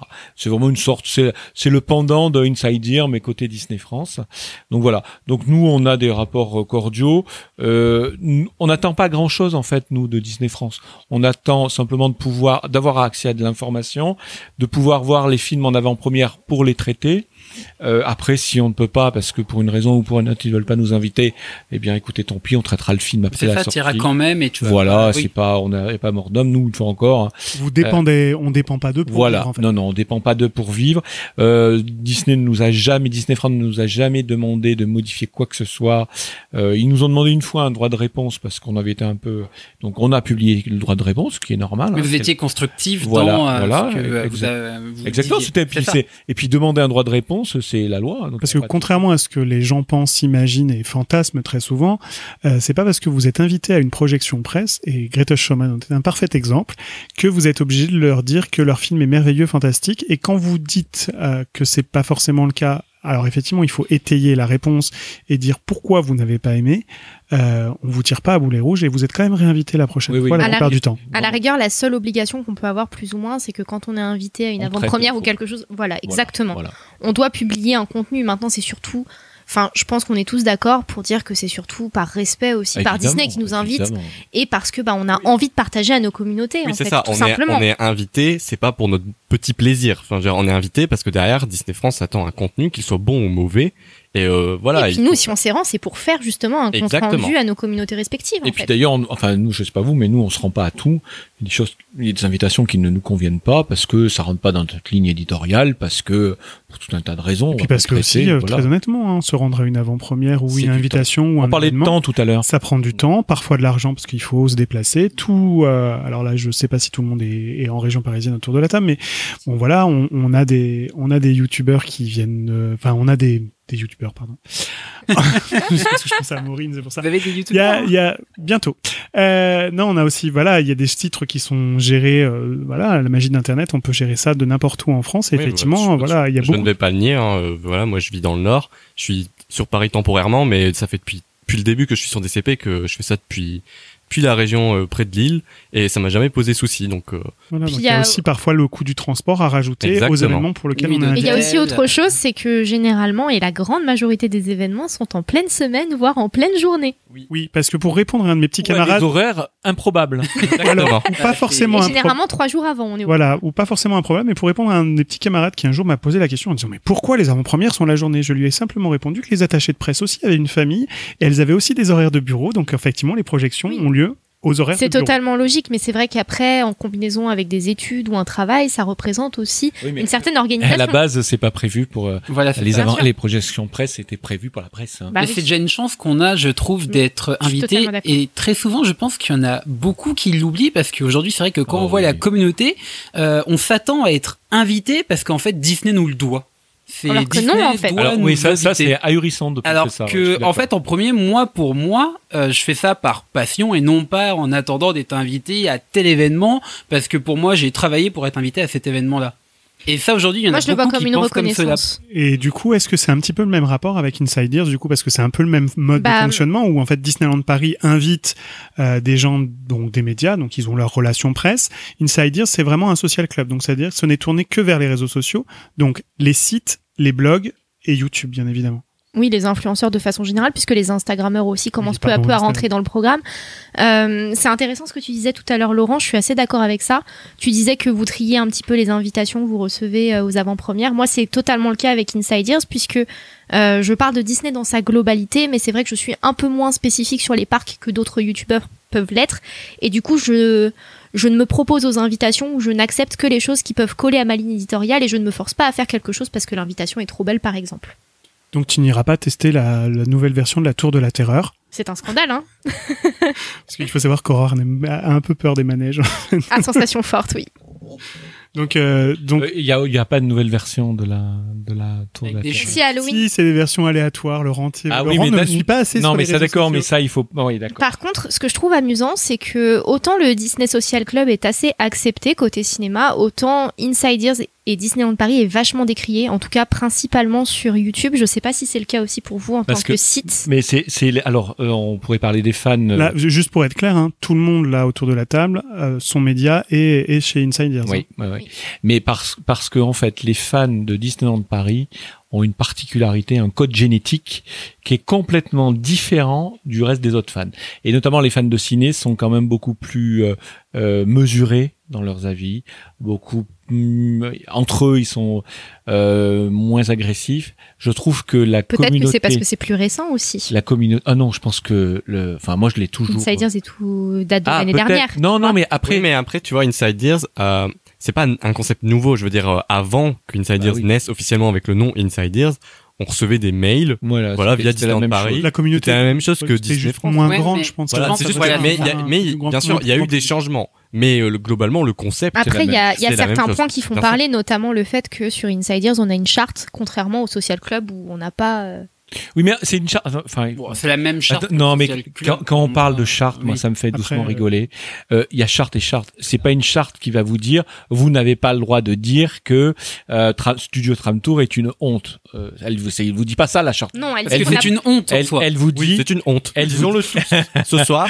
elle une vous honte. dit, elle vous dit simplement des règles élémentaires de de de, de Bien fait. Voilà. comportement. Enfin, faut être très C'est-à-dire clair dans les mots. hein. Ça s'appelle charte, mais c'est Voilà. voilà. Une charte, c'est quelque chose qu'on ratifie. Voilà. Personne ici euh, n'a signé de de- d'encre ou de sang. Non, mais quoi on, que ce soit. non, mais on l'accepte en c'est un contrat moral. Et, et vous savez, ça, moi, ça retombe exactement sur ce que je disais. C'est pourquoi il y a cette charte du côté de Disneyland? Parce que les fans, on connaît les excès des fans de Disneyland et des sites consacrés à Disneyland. On va se leurrer, il y a certains sites qui se comportent pas très bien vis-à-vis de la destination. Euh, moi, je, tout, on peut tout dire. Moi, pour moi, on peut dire que ça ne nous plaît pas, etc. Dès lors que c'est étayé. Mais lorsque on donne des infox, hein, c'est le mot français pour dire fake news.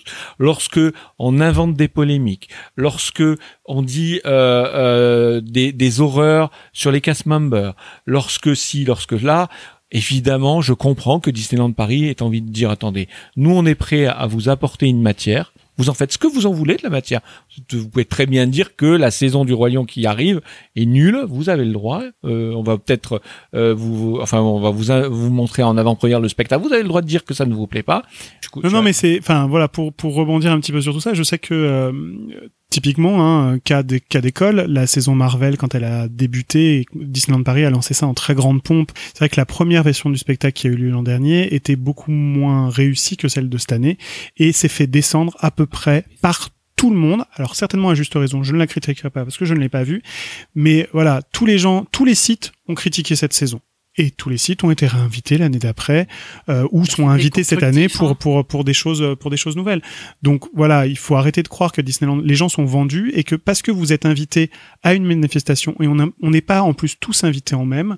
euh, là, c'est vraiment pas pour leur passer de la pommade, mais je pense qu'ils ont ils ont accepté pratiquement tous les gens, tous les gens qui en faisaient la demande ou qu'ils avaient repéré à faire partie de ce Au programme. départ, puis maintenant. Oui, maintenant c'est un petit peu euh, voilà, mais ils essayent de traiter les gens de manière euh, de manière euh, voilà et on- jamais on a reçu ni une obligation, ni euh, ni un commentaire, même quand on n'est parfois pas d'accord avec eux, qui nous disait vous retirez ça de vos, de vos réseaux sociaux ou ne pas être réinvité derrière en sanction. Ça, ça n'existe pas et il y a aucune équipe de communication dans une entreprise digne de son nom qui fait ce genre de choses parce qu'ils savent que ça les desserviront plus que ça ne les servira. Bah, on est des fans. Donc, euh, dans tous les cas, je veux dire, à un moment donné, euh, on le dira au pire des cas. Bien sûr. Après, et on a des euh, communautés. Donc, je peux euh, comprendre aussi certaines critiques euh, vis-à-vis d'Inside Ears, parce que tout à l'heure on parlait de la qualité euh, des posts, etc., de la reprise de, co- de communiqués, et euh, avec Inside Ears, au tout début, je me souviens qu'il y avait beaucoup, beaucoup de pages qui faisaient que reprendre. mais- Après, oui, c'était aussi le temps de mais, s'habituer. c'est- non, mais je suis pas, enfin, je, euh, là pour le coup, on n'est pas d'accord.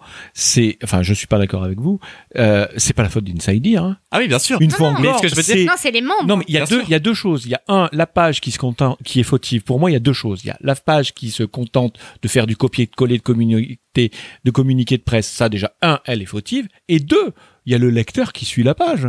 Parce que si un lecteur est capable de suivre une page qui ressort uniquement des communiqués de presse, eh ben, ça veut dire qu'il accepte de lire ces, ces choses-là. Mais bien Donc, sûr, mais Inside Ear, ce que je veux dire, c'est donne une information. a créé, au tout début en tout cas, un phénomène où en fait, euh, bah moi personnellement, j'ai découvert plein de pages Disney en ayant rejoint le club, hein, Ouais. clairement. euh, j'ai découvert la des communauté Insiders aujourd'hui c'est 500 Non, non, non. 300 environ. 300 300 médias à peu près. 250, euh, 4, un Ah, truc du genre. Oh bah Ah, dis donc, ça c'est Brésil. Moi j'aime beaucoup. C'est des chiffres 254 Non, à peu près. non, mais il me semble. euh, Il y, a- il y a des choses qui jouent aussi, c'est-à-dire qu'il y a beaucoup de personnes qui ont eu pour la première fois accès à des privilèges via. Disney et Disneyland Paris grâce à voulais en dire. Inside Ears et qui du coup n'ont pas réussi à comment dire. Ils ont vu ça comme une belle opportunité. En plus, il y avait un système de points au tout début, tu sais. Oui, ça donc- n'existe plus. Si, si, c'est toujours Si, mais là, je mais pense- c'est l'application Sociable qui est faite pour ça. Mais Et- c'est et puis je pense que les gens il se n'est sont pas, lassés. il n'est pas utilisé. Elle est de la Et merde. justement, cette c'est Et ça. du coup, fait. les gens ont eu envie de partager et ils ont pas forcément Il y a cherché des à faire du pages qui n'avaient pas cette habitude d'avoir d'être euh, considérées par Disney et qui du jour au lendemain euh, bah ont, ont eu ça et se sont dit ah bah super euh. donc oui c'est pas c'est pas la faute de- d'Insiders directement je suis totalement d'accord maintenant est-ce Mais c'est quelque chose qu'on voit moins maintenant. Je pense que oui, les gens ont aujourd'hui trouvé leur ça- rythme. on s'est habitué Bah, il y a eu Voilà. beaucoup de polémiques au début euh, de Insider. Et Mais en vrai, parce c'est que, euh, compréhensible. Parce que je pense que quand ils ont ouvert ce canal et quand ils ont ouvert ce social club, se sont côtoyés au même endroit des gens qui faisaient effectivement, comme nous tous ici, fait de- faisaient, des contenus éditoriaux et des gens qui avaient 100 abonnés. Et donc, du coup, tout, Disneyland Paris a voulu mettre tout le monde dans un premier temps sur un, pi- un pied d'égalité. Donc, c'est vrai que des gens qui ne savent pas écrire, qui ne- n'ont pas de contenu ou de réflexion éditoriale, Ou qui pensent que c'est la bonne chose à Voilà. faire de relayer l'information, voilà, la ils ont relayé l'information sans se poser de questions. Et justement, euh, quels sont euh, en gros les rapports euh, intra-communautaires, on va dire, euh, de, de la Disney Sphere? Parce que la Disney Sphere en France, comme vous l'avez rappelé plusieurs fois, c'est une niche. Donc effectivement, il y a quelques grands médias, des tout petits, et YouTube, c'est YouTube et Instagram maintenant se sont rajoutés à tout ça. Donc ça fait une vraie communauté sur le web. Quels sont vos rapports du coup en- entre vous euh, Bah, j'ai l'impression que les que on se connaît bien entre nous, par exemple sur YouTube. Je pense qu'on se connaît plus ou moins tous. Ça veut pas dire qu'on s'apprécie tous, mais on se connaît tous. Maintenant, par exemple, entre YouTube et blog, on se connaît pas forcément. Et Il n'y a pas le même rapport, je pense, en même temps, où sur YouTube, c'est toi, tu viens, tu te présentes toi-même. Ouais, mais on, on partage quand même une même passion au final, même si c'est Oui, par des ah biais différents. Tu vois ce que je veux sûr. dire? Et puis vous avez l'occasion de vous rencontrer sur les événements du coup pour le coup. Oui, mais comme euh, ou sur le social club, le problème c'est que comme les sites ce sont souvent des grandes équipes et qu'en plus elles ne se montrent pas, on sait pas qui sont derrière les sites, donc c'est compliqué de créer du contact. Parce que bah nous, on Mais se pour, montre, pour euh, moi, c'est le même, c'est la même relation qu'entre des médias comme la presse écrite, la radio et la télévision. C'est-à-dire que bah, c'est des, c'est des choses qui, c'est des, des entités qui, qui traitent la même chose, mais euh, qui ont des mé- des métiers qui sont ou des canaux qui sont tellement différents que bah autant ils, on se on se connaît bien dans notre microcosme bien particulier on connaît l'existence des autres, mais effectivement, on développe moins, euh, moins d'atomes crochus avec un média qui est un petit peu différent, même s'il traite de la même façon que nous. Après, euh, j'ai envie de dire, est-ce qu'il y a une concurrence entre nous? Moi, c'est vraiment quelque chose. Mais ça, c'est un débat qui est vieux comme le, euh, le web, le, fanzine en fait. Hein, moi, une fois encore.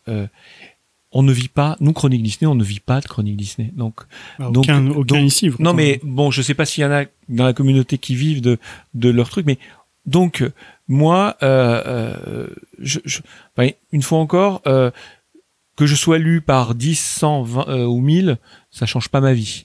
Euh, donc, je, au contraire, je trouve qu'au plus il y ait de sites autour de nous qui traitent avec un angle différent, un ton différent, des thèmes différents, c'est vivant et pour moi c'est vertueux. Ça appelle à augmenter le lectorat de tout le monde. Ce qui me donc pour moi il y a aucune concurrence, j'ai pas de concurrence avec Mm. Radio Disney Club. Je, enfin, Mais il faut être ça me mature vient- pour en ça, arriver ça me à viendrait pas à l'idée.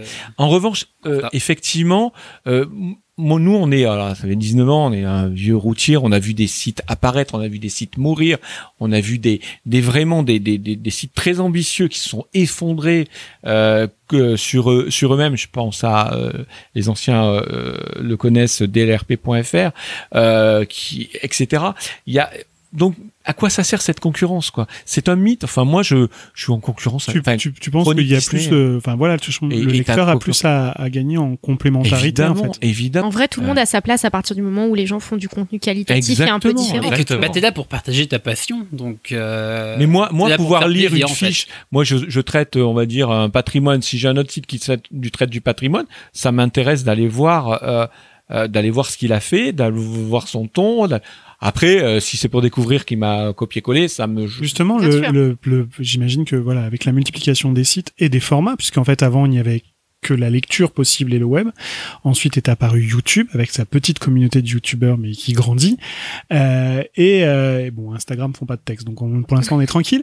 Mais Eh, les Insta Stories, hein. Ouais, mais justement, est-ce qu'il n'y a pas, euh, enfin voilà, vous avez forcément tous été victimes les uns les autres de plagiat, alors pas forcément sur les mêmes choses, parce que sur le voilà sur le texte c'est du contenu écrit. Euh, sur YouTube souvent c'est le contenu écrit plus le plus parfois le format plus parfois le montage. Enfin c'est vraiment un package global. Comment comme si ça vous est arrivé comment vous vivez les choses comment vous réglez les choses? Alors moi, je suis un très mauvais exemple puisque je suis extrêmement sensible au plagiat. Et euh, alors ça s'est pas réglé sur euh, la place publique, mais euh, c'est quelque chose qui peut provoquer euh, des vifs débats. Je je trouve que sur YouTube, on essaye quand même de trouver des idées assez originales. C'est sûr que par exemple les critiques ou les hauls, c'est des choses qu'on va retrouver un petit peu partout. Mais quand on comment dire, quand on s'investit dans une idée, qu'on essaye vraiment de développer quelque chose d'original et qu'on voit quelqu'un nous prendre le truc sous le nez, bah forcément ça fait pas du bien. Pour la petite histoire, depuis 19 ans, on a toujours été pillé, mais alors en règle. Après, il y a deux façons de voir les choses. Soit on considère que bah, c'est ainsi, parce que nous, on fait un site gratuit, euh, en open source, les gens... euh, donc, non, mais on peut prendre vos informations, mais suis- dans un sens. Voilà, je, suis- je suis d'accord avec ça. retravailler mais et vous citer. Là, c'est un constat hein, que je dis. On a toujours été plagié. Euh, nous, on a, on a fait récemment, on fait de, de très gros por- euh, portraits de personnages. A traité récemment Mickey, etc. Euh, allez, il s'est passé 15 jours. Le, le- notre texte est allé euh, euh, sur Wiki directement. Donc un Ben. petit malin qui nous pique, qui nous, qui nous copie-colle. Alors après, on peut perdre notre temps à dire attendez, vous nous avez pris ce passage, etc.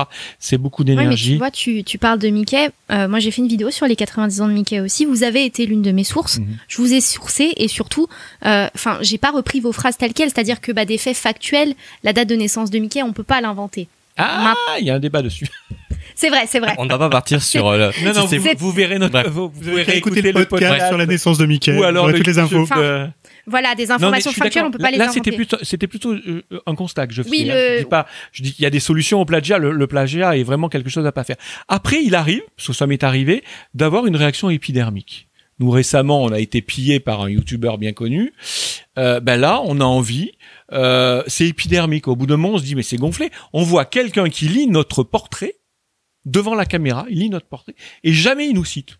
Au bout d'un moment, on se dit euh, là, ça pousse un peu, donc on a une réponse épidermique, et puis on le, on le, on, le dit sur la place publique, et puis évidemment, ça crée une mini polémique. C'est pas fa- fatalement glorieux, peu importe.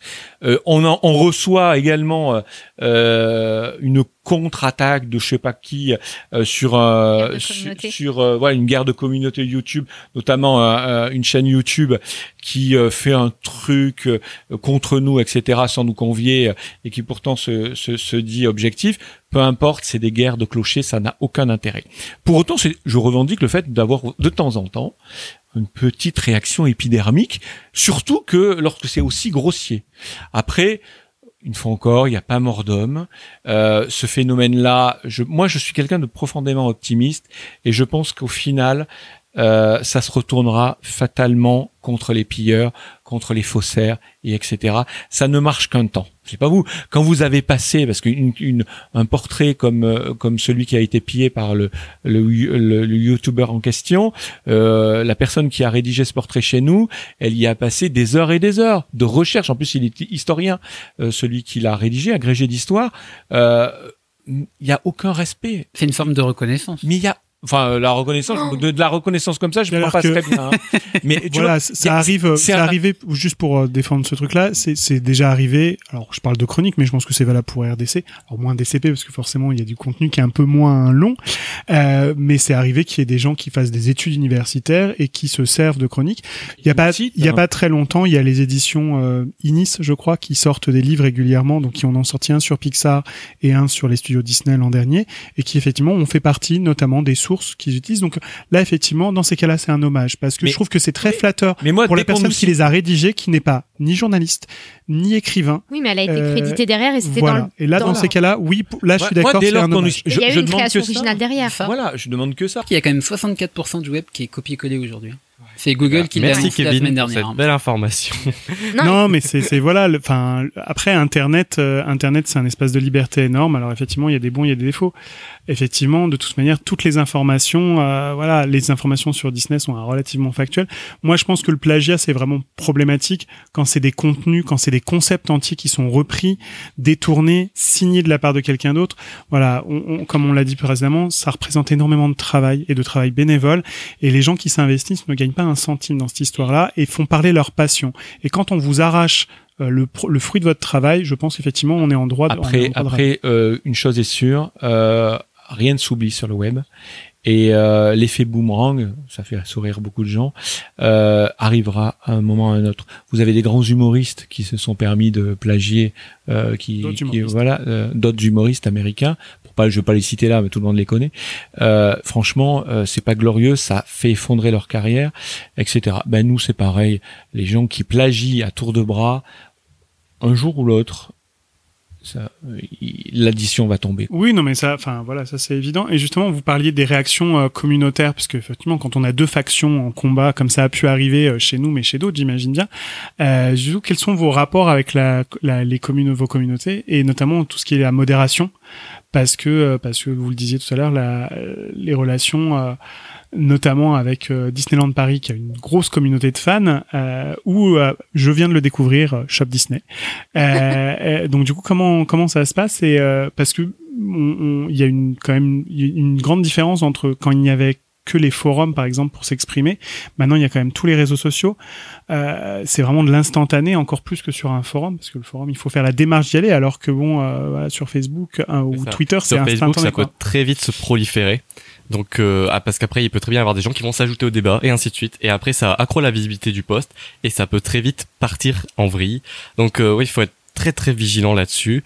Euh, bah déjà euh, sur DCP, j'essaie j'essaie d'éviter le post polémique. Euh, voilà, clairement. Je cherche pas à créer du débat sur mes posts Facebook et Twitter. Enfin, Ouais, mais dans les forums, tu fais comment? Par contre, sur les forums, bah là, c'est du contenu qui qu'on ne peut pas, on va dire, contrôler a priori. C'est toujours a posteriori. Donc euh, c'est euh, c'est vrai que T'as une armée de modérateurs. voilà, c'est à ça que servent les modérateurs. Ils surveillent les sujets qui les intéressent et de toute façon, on a aussi les, les membres qui peuvent nous alerter dès qu'il y a un dérapage, quelque chose qui est euh, qui n'est pas conforme à la charte de DCP. Et donc euh, à partir de, de ce moment-là, on sait qu'on doit intervenir et ça marche comme ça. Est-ce qu'il y a Euh, des choses que vous vous obligez à censurer, enfin qui sont pour vous modérées automatiquement? Euh, ben, je sais que dans le du forum, enfin je sais pas comment l'expliquer, mais euh, par exemple les insultes, il y a forcément des des points qui remplacent les lettres comme ça. euh, on n'a pas d'insultes sur le forum en principe, euh, ni les tout ce qui touche au domaine sexuel, etc. Ça c'est c'est clair que ce sera banni d'office. Après il y a tout ce qui est il y a la modération un peu plus nuancée dans le sens où ça peut partir une, une guerre entre deux membres voilà, qui vont commencer à exprimer un avis, puis euh, d'un coup, ça va partir sur du personnel. Mhm. Et là, ça devient un peu plus compliqué. Donc, euh, généralement, la plupart du temps, euh, ce qui est fait, c'est que la discussion qui a dérapé, bah, on va supprimer les messages, vont partir dans la corbeille, on les archive, comme ça, on sait euh, quel membre a été déjà euh, dans dans telle histoire. Mhm. Et euh, si ça récidive, à ce moment-là, il y a avertissement, puis après euh, bannissement, quoi. Bannissement temporaire, puis définitif. Mais suivant la gravité, ça peut aller bien plus vite. Hein. Ça dépend au cas par cas, en fait. Et toi, Aurore, tu gères comment du coup la communauté? Alors, euh, moi, généralement, je fais peu de modération dans le sens où je réponds à tout le monde, mais je laisse une liberté d'expression assez forte euh, à ma communauté en sachant que j'ai quand même assez peu d'insultes, ce genre de choses. Et quand j'ai des haters, si on peut dire ça comme ça, On va dire Euh, des haineux si tu veux bien. oui, les haineux, pardon. Laurent tient beaucoup à la défense de la langue française. D'accord. Donc concernant les haineux, pour reprendre Laurent, euh, généralement je réponds à ce que les gens peuvent me dire. Et généralement même si c'est sur un autre réseau social que YouTube, j'hésite pas à les contacter en privé pour qu'on puisse discuter parce que euh, j'ai la chance d'avoir une communauté qui est quand même assez âgée sur YouTube, ce qui fait qu'on peut avoir des débats qui sont assez constructifs. Et au général je me rends compte que les gens euh, qui ont des avis assez tranchés et qui sont pas forcément positifs au premier abord, c'est parce qu'ils ont pas forcément compris quelque chose de mon point de vue. Et au final, eh ben ça se passe très bien. Euh, j'ai juste eu une fois en fait où j'ai été obligée de fermer les commentaires de ma chaîne. C'est arrivé qu'une seule fois et c'était sur une seule vidéo. C'est la vidéo où je suis partie au Japon. Euh, parce qu'il m'est arrivé tout un tas de galères et en fait euh, les personnes qui ont qui ont commenté, c'était pas des personnes de ma communauté. Je pense que le, la vidéo a dû apparaître sur un forum de type jeuxvideo.com ou quoi, parce que euh, la vidéo a fait plus de 30 000 vues en une semaine, ce qui n'est pas du tout dans mes chiffres. Et je me suis fait insulter de tous les noms, euh, alors que je racontais une expérience personnelle qui était assez difficile. Et là, par contre, été obligée de fermer complètement parce que, euh, enfin, c'était des insultes qui étaient vraiment assez blessantes, euh, qui n'avaient pas lieu d'être. Et plutôt que de me faire du mal, bah, je me suis dit, allez hop, je ferme les commentaires. Et du coup, les gens venaient même sur mes réseaux sociaux en privé pour m'insulter. Oui, parce qu'il faut savoir s'en détacher aussi. On peut très vite se retrouver impliqué dans ce genre d'histoire quand on commence à modérer. Ouais. On peut très vite se retrouver pris à partie. Et euh, oui, il faut savoir se- se- s'en détacher et euh, voilà, puis- être le plus neutre possible. Ouais. Et, et puis de- la différence entre vous et moi, c'est que vous, encore une fois, vous n'êtes pas incarné, alors que moi, quand j'ai une critique, c'est directement pour moi et c'est différent gérer. difficile. Alors nous sur Chronique Disney, alors déjà nous le rapport aux réseaux sociaux est, est particulier dans le sens où nous, nous ce qui compte pour nous c'est notre navire amiral, c'est le site, et les autres sont accessoires, hein, Facebook, Twitter, Instagram. Euh, donc euh, on n'est pas du tout dans la course à quoi que ce soit. Donc la euh, modération, elle est très simple, c'est le lance-flamme. C'est-à-dire que euh, quelqu'un qui dérape, on supprime son post. On supprime son commentaire direct, sans avertir, on, supprime le, com- le- le commentaire. Et il arrive une fois sur deux que la personne reposte le même commentaire, en disant souvent oui c'est ma liberté d'expression, on m'a censuré, etc. Et là, on supprime à nouveau le commentaire et on bannit la personne. Pourquoi? Parce que je, je ne veux pas que dans le- notre équipe, nous perdions du temps à gérer des trolls, des haineux, des, euh, ça ne m'intéresse pas. On n'est pas là pour quelqu'un qui se permet, lorsque vous mettez une photo d'un face character, quelqu'un qui se permet, ou d'un, CM qui, qui se permet des critiques sur le physique de quelqu'un d'autre, c'est un employé en fait. Hein. Euh, et tu, celle-ci est trop grosse, ou celui-ci il est black, ou celui-ci il est truc et le machin. Hors de question. Quoi. Hors de question qu'on perde du temps là-dessus. Donc, je suis connu hein, pour ça sur le forum. C'est-à-dire que moi, je, je donne une chance une fois. Et lorsque on a, on n'a même pas de débat nous entre nous. Hein. Moi, j'ai donné des consignes très simples dans l'équipe. Lorsque vous avez le moindre doute et que vous estimez que quelqu'un doit être banni ou que son commentaire doit être supprimé, vous ne demandez pas la permission, vous supprimez son commentaire. Et s'il repose le même, vous le bannissez. Et que j'en ai moins 10 dans une journée, je m'en fiche et contre-fiche. Une fois encore, on n'a pas. Moi, je suis pas, je suis pas un fan Disney. J'ai pas cette passion-là pour passer mon temps à, à aller euh, euh, gérer des gens qui insultent, qui sont euh, racistes, antisémites, islamophobes, euh, j'en passe euh, et des meilleurs. Après, on se rend compte qu'une fois qu'on a appliqué cette règle, eh ben, on a une communauté qui la connaît parce qu'on a toujours hein, quand même des, des gens un peu vifs, mais qui globalement respectent les règles et on arrive à avoir des débats intéressants. Et moi, je ne veux pas. Enfin, je sais pas. On a tous, on fréquente tous des sites euh, à droite à gauche, ou même des sites de journaux. Quoi. Quand on lit les commentaires, moi des fois, je suis effaré de cette haine parce qu'il y a l'anonymat de Facebook, de trucs, de machin. Mais est-ce que, est-ce que les gens qui écrivent ce qu'ils écrivent sur nos réseaux, ils le diraient en face des gens? Est-ce que en face d'un CM, tu irais dire, oh là, t'es grosse, toi, Internet pour- donne des ailes, clairement. Non, mais franchement, C'est le problème des réseaux sociaux euh, aujourd'hui Eh ben, moi, et dans je- le monde. Hein. je veux pas perdre de temps avec ça. et du coup, Kevin, vous avez, enfin voilà, c'est- vos règles de modération sont Alors, à peu près coup, les mêmes que les nôtres, Ça se j'imagine. rapproche, oui, fortement euh, de Laurent. On va pas perdre de temps bah, avec ces personnes-là parce que elles nous apportent rien à nous, elles apportent rien euh, bah, aux autres personnes qui peuvent euh, commenter. Euh, après que ce soit haineux, euh, haters, euh, on peut en attirer quelquefois de par des publications qu'on va faire. Et euh, c'est vrai qu'on va pas se modérer pour autant pour ne pas les attirer. Euh, bah, je vais prendre un exemple tout bête, la soirée qu'il y a eu au mois de juin au Walt Disney Studio, où bah, sur notre site, la Magical Pride, bah, sur Google, on remontait très très bien. Et du coup, bah, quand la soirée a commencé à être connue, on s'est retrouvé avec une centaine de commentaires assez euh, Homophobe, hein, on peut le dire. homophobe, c'est ça. Et donc du coup, bon bah c'est tout simple, toutes ces personnes-là, elles étaient bannies, supprimées, et je vois même, on envoie des newsletters en fait des fois pour parler d'événements, et en fait on en était même arrivé une personne de l'équipe qui disait, je pense qu'il faut pas envoyer la newsletter parce que euh, il y a des personnes à qui ça va pas plaire. Ah ouais, du coup, là- vous êtes censuré alors pour ça? Ah non, ah non non non, Non, euh, êtes- non non, là moi quand on m'a dit ça, je me suis dit, je fais, ah on n'enverrait pas une newsletter parce qu'on va pas plaire à des personnes. Je me suis dit, je, je ne comprends pas, c'est, on s'en fout quoi, c'est, c'est une soirée Magical Pride, on n'a rien contre ça.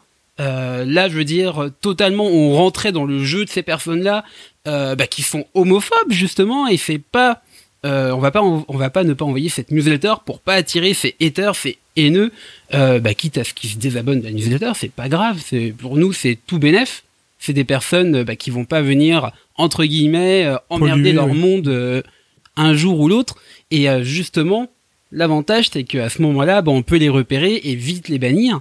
Et c'est vrai qu'aujourd'hui, c'est quelque chose par contre qui manque sur les réseaux sociaux, c'est de pouvoir également, euh, bah, je veux dire, alerter aussi. Parce qu'aujourd'hui, on va bannir quelqu'un, ok, il est banni de chez nous, bon bah il va aller autre part et il va recommencer son jeu. Parce que qu'on se le dise, quand des fois on voit ce que les gens ils peuvent poster sur nos pages, c'est clairement de l'amusement. Et ils s'amusent à faire ça et je pense pas qu'ils s'amusent à faire ça que chez nous. Ils vont le faire chez de troll, tous en les fait, c'est ça. troll. Les gens qui aiment la Ne provocation, perdons pas quoi. de temps avec Voilà, ça. c'est ça. Provoque, provoque. Et du coup, euh, donc là, c'est la modération. Est-ce que ça vous est déjà arrivé? Alors, je pense surtout à toi, Aurore, parce que toi, malheureusement, effectivement, les gens connaissent ton visage, euh, d'être victime de, de, de choses, euh, d'harcèlement, éventuellement de la part de la communauté ou de membres de la communauté. À part sur la vidéo du Japon, c'est vrai que j'ai eu beaucoup de chance à ce niveau-là. J'ai jamais eu ce genre de cas. Par contre, je peux dire que euh, sur des amis youtubeurs à moi, ça leur est déjà arrivé plus d'une fois. Enfin voilà, ça se, ça se règle facilement. J'imagine que dans ces cas-là, c'est des gens qu'on bannit et puis tellement ou qu'on signale éventuellement. C'est assez compliqué hein, de, de bloquer une personne puisqu'elle peut revenir sous un autre pseudo au final Oui, c'est ce qui montre un peu les limites euh, du coup euh, de l'internet. Ils le font très souvent. Et, Après, euh, moi, j'ai jamais, j'ai jamais eu de réel problème, si tu veux.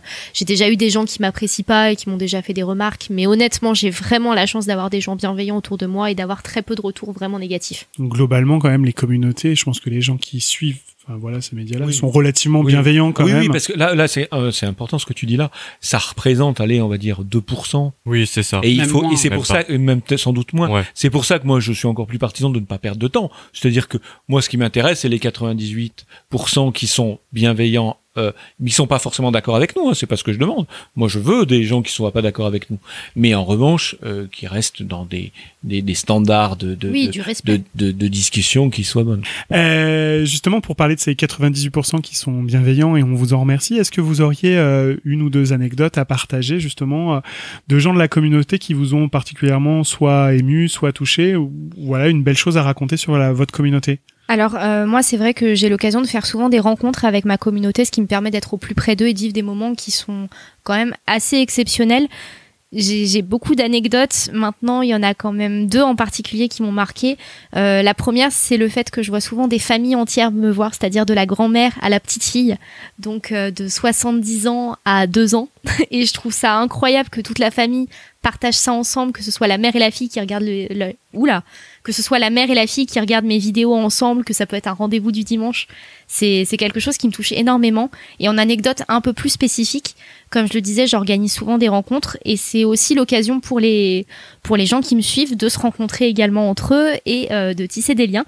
J'ai notamment déjà eu un couple euh, dans ma communauté qui s'est formé suite à une de ces rencontres.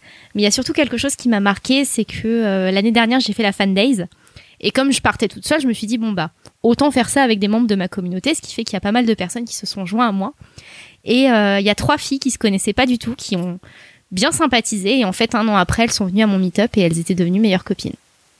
Et j'ai trouvé ça très mignon. Garçon Euh, bah alors je dirais qu'il y, y a des retours en permanence, des anecdotes, il pourrait y en avoir beaucoup. enfin, euh, mais peut-être les plus belles, je dirais, elles vont provenir de l'époque où on faisait des annonces de séjour à Disneyland Paris. Donc en fait, bah forcément, comme on est une radio, on avait des voix off et en fait, on avait des parents qui cherchaient la manière d'annoncer à leurs enfants euh, qu'ils allaient à Disneyland Paris. Et en fait, du jour au lendemain, on s'est mis à recevoir une, deux, trois demandes euh, de créer des annonces. Je veux euh, dire que les enfants écoutaient la radio et ils apprenaient en écoutant la radio qu'ils se rendaient à Disneyland Paris en oui. fait. Alors oui, ça on l'a. C'est- C'est excellent ça. On l'a fait euh, bah, durant euh, très longtemps. Enfin, et en fait, du coup, on avait une personne dans notre équipe qui pouvait imiter la voix de euh, Mickey. Et en fait, du coup, bah, tu avais l'imitation de la voix de euh, Mickey qui leur annonçait qu'ils allaient à Disney, en fait, en disant leur prénom, leur âge, leur souhaitant joyeux anniversaire, qu'ils allaient les recevoir à Disneyland Paris.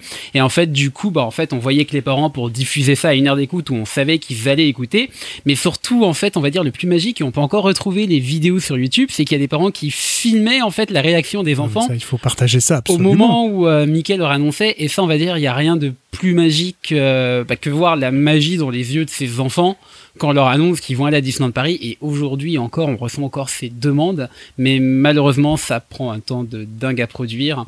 Et du coup, bah, on a dû arrêter ça il y a à peu près deux ans maintenant, vu qu'on en était arrivé à en faire 50 par mois.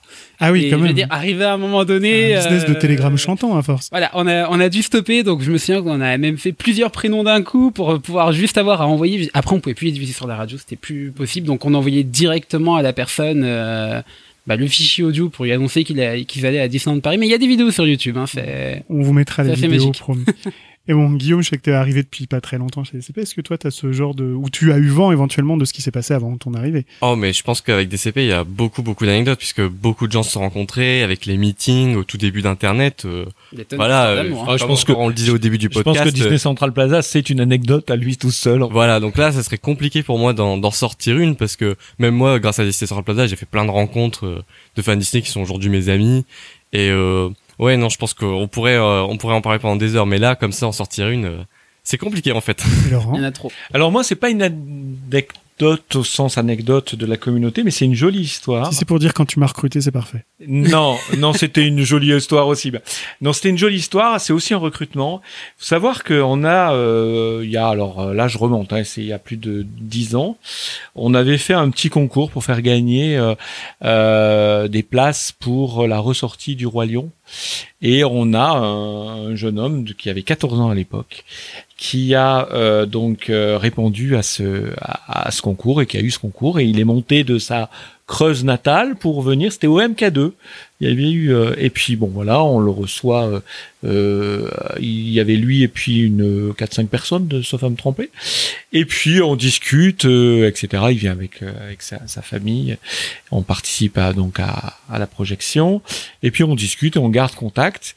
Et il se trouve que euh, il, cette personne-là, on l'a recruté dans l'équipe alors qu'il est encore mineur pour à l'époque traiter des séries Disney Channel. Ça correspondait à son âge. Et puis euh, cette personne-là, elle a grandi à nos côtés dans notre équipe. Elle a, elle est devenue rédacteur en chef de DLP, etc. Elle a fait ses études universitaires, etc.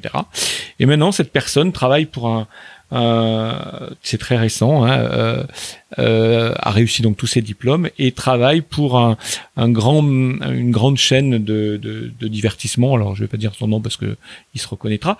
Mais je trouve que ce parcours qui fait qu'on a déniché un fan euh, du fin fond euh, de la France, qui est venu à Paris, on a créé, ensuite il est venu faire ses études, sur Paris, il a gardé ce lien avec euh, Disney grâce à nous, etc. Il a fait des études un petit peu orientées grâce à nous et il a maintenant il fait son nouveau métier et sa passion. Je trouve que c'est une jolie histoire et j'en suis personnellement très très fier. Mais je pense même que ça a dû vous arriver aussi de recruter des personnes et en fait euh, bah, de côtoyer d'autres fans Disney, euh, de s'imprégner en permanence de l'univers Disney, d'ouvrir des portes aussi à d'autres entités et d'être un tremplin. Je pense que tu as dû en avoir Ah bah nous on a on a on a un euh, certain nombre de beaux tremplins professionnels de gens qui sont passés dans l'équipe de Chronique Disney et qui maintenant font un leur le job de rêve pour tout passionné. On en a euh, facilement trois quatre dans l'équipe. Après euh, c'est aussi alors Chronique Disney est une petite partie de leur réussite hein, c'est pas Chronique. Disney qui les a Mais ça a continué. Mais ça a contribué au truc. passion. et ça a contribué à leur faire euh, une je sais pas une rigueur euh, une exigence qui a fait que euh, ils ont vu que c'était là-dedans qu'ils seraient épanouis professionnellement mais euh, ça c'est des belles histoires ça et c'est pour ça que tout à l'heure on parlait d'équipe nous notre équipe elle a beaucoup changé hein, en 20 ans mais euh, bah, on en fait euh, on se fait des amis on se fait de belles connaissances et on vit de, de belles choses quoi. Et, et du coup, on arrive bientôt à la dernière partie euh, de ce podcast qui, euh, voilà. Euh, on a un peu parlé des autres, alors on va terminer un peu en parlant de chacun de vous, parce que là, vous avez représenté euh, 50 pour les uns, 37 pour les autres, un tout seul, et, et 20 pour Guillaume. J'aurais voulu savoir, euh, pour, pour finir, quelques questions.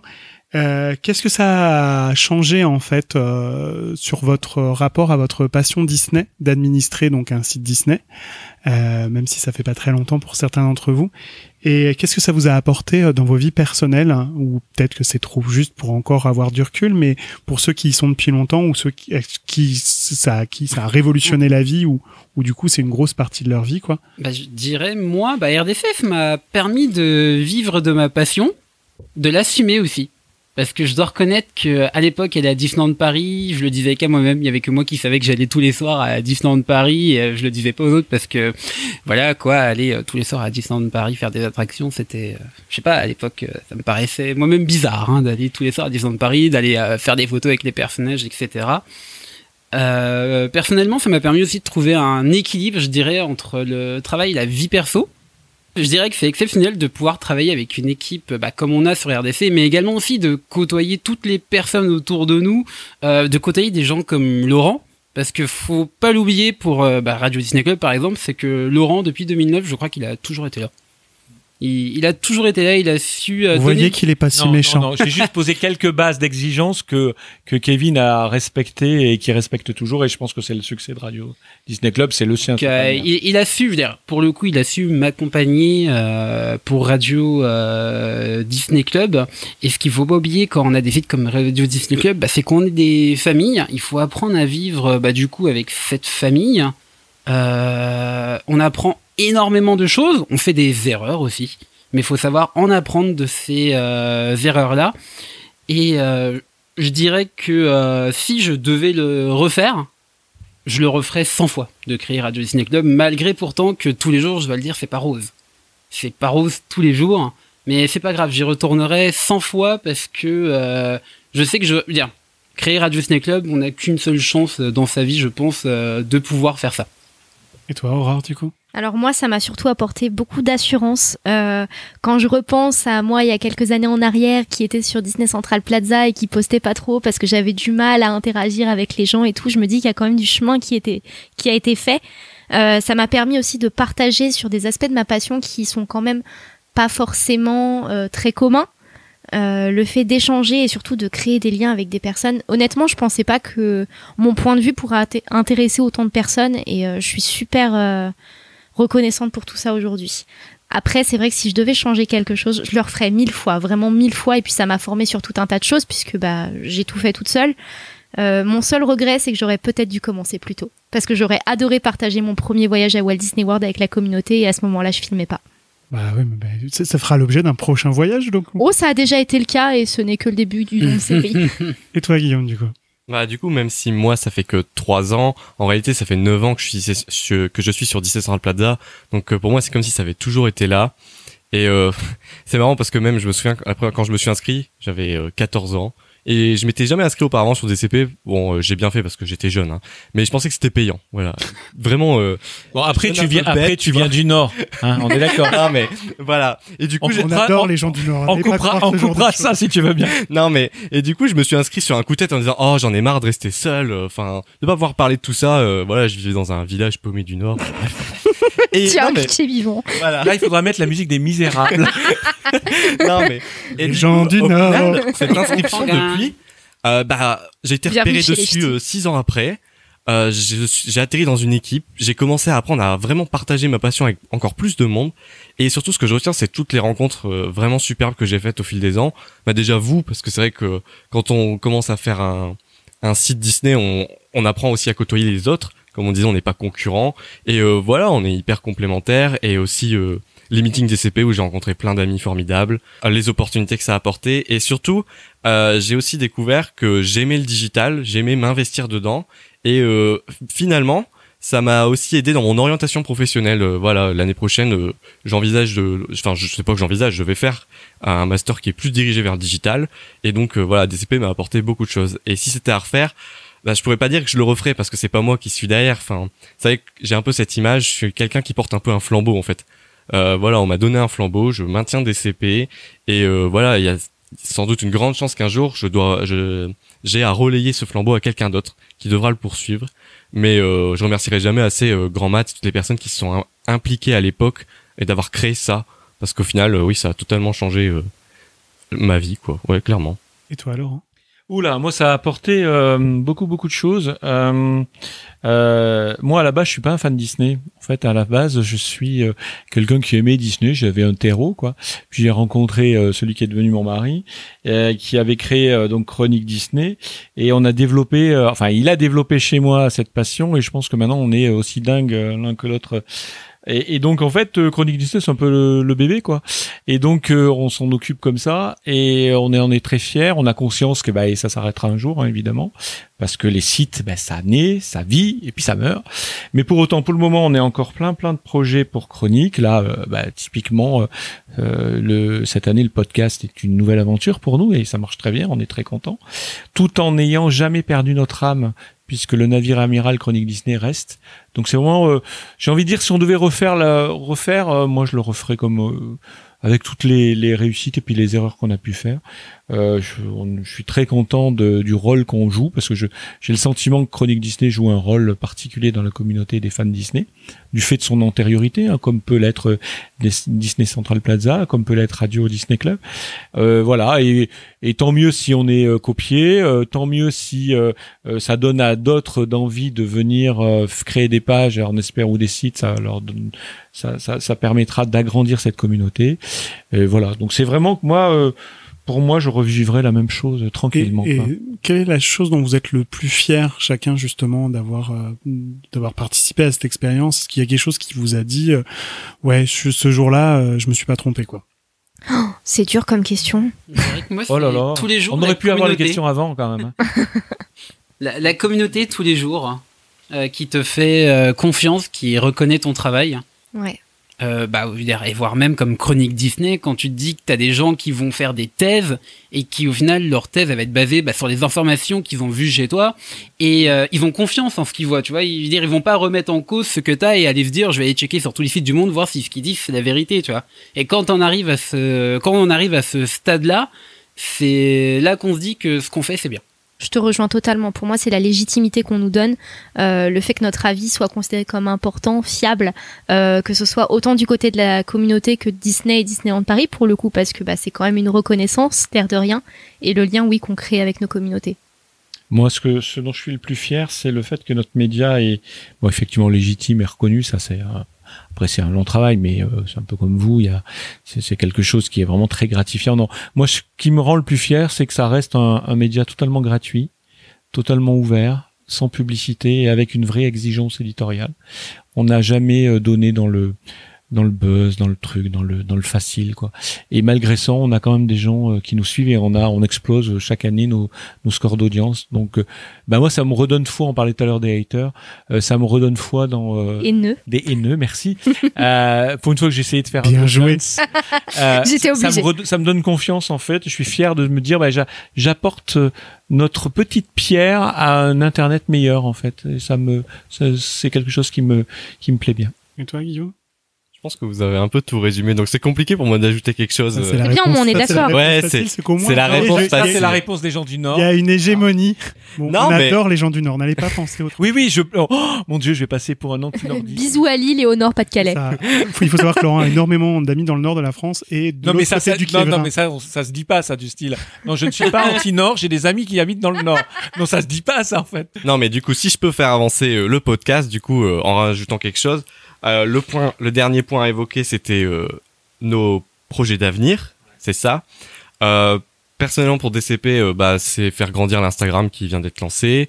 Euh, Il y a aussi la chaîne dérivée Disney Plus News que j'ai créée euh, parce que voilà, j'estime que Disney Plus va devenir très très important et je pense qu'il y avait vraiment matière à, à créer quelque chose de spécifique. Il y aura toujours quelques news sur DCP, mais je pense que ce sera compliqué de, de laisser tout l'espace que va nécess- nécessiter cette plateforme sur DCP.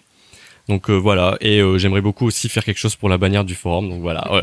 c'est quelque Appel chose. à de- candidature. Exactement. Donc c'est des trucs, euh, voilà, mais encore une fois, ça demande du temps et euh, ça se fait au fur et à mesure. Je ne sais pas quand est-ce que tout ça euh, sera finalisé, mais des projets? Euh, moi, je serais juste revenu juste avant sur ce dont on est le plus fier. J'aurais dit aussi, je pense que ça doit être le cas pour Disney Central Plaza et Chronique Disney, c'est les équipes qu'on a autour de nous. On va dire la famille, parce que très souvent, on peut penser qu'il y a qu'une ou deux personnes derrière ces sites, mais euh, c'est vraiment un travail d'équipe. C'est vraiment une entraide, et ça ça veut dire, ça l'est pour le site qu'on gère, mais ça l'est aussi pour euh, à l'extérieur, parce que bah tous chacun, euh, bah, on a des vies personnelles. hein. On a, Mhm. on a aussi, comme tout le monde, des problèmes. Et c'est vrai qu'au final, les personnes qui viennent nous aider bah, sur euh, nos sites respectifs, euh, bah, très souvent, elles vont déborder aussi et euh, pouvoir nous apporter beaucoup de choses euh, dans la vie. Et ça, je pense que c'est euh, ce dont je suis le plus fier, parce qu'il y a beaucoup de choses qui m'ont apporté. il y a- alors, il y a Je pense que c'est la grande différence avec malheureusement Aurore qui est toute seule. Mais Après, t'as ta communauté. la communauté qui Ouais. joue ce rôle-là en fait. Mais la communauté, c'est ma famille, clairement. c'est mon armée, la Pixie Army. Je rebondis sur ce que disait Guillaume en termes de projet pour notre média. Euh, moi, mon objectif, c'est de revenir en force, c'est-à-dire de revenir à deux vidéos par semaine avec une meilleure qualité, puisque bah ça y est, j'ai déménagé, donc j'ai enfin une pièce Disney et tout, donc euh, je vais me faire plaisir.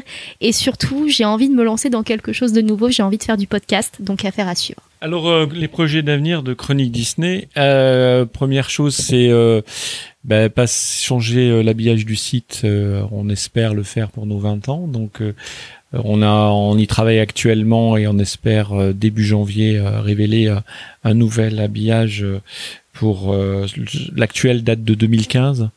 Donc, euh, on essaye de voilà. Et puis, euh, on est en train de réfléchir à faire quelque chose pour les 20 ans. C'est pas encore c'est pas encore décidé totalement, mais euh, on y réfléchit en tout cas. Je me souviens des 15 ans, c'était très bien. Vous voyez, on avait fait une jolie fête pour les 10 ans, on a Ah bah, fait on une jolie espère être fête. invité à, aux 20 On a fait une jolie fête pour les 15 ans. On essaye d'imaginer quelque chose pour les 20 ans, mais euh, pour le moment, rien n'est défini. Et donc, du coup, pour RDC, Kevin, des projets?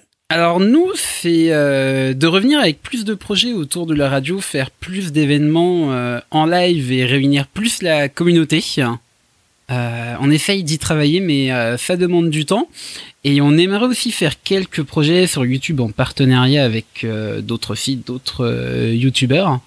Donc on y travaille actuellement et on espère pouvoir mettre cela en ligne d'ici la fin de l'année.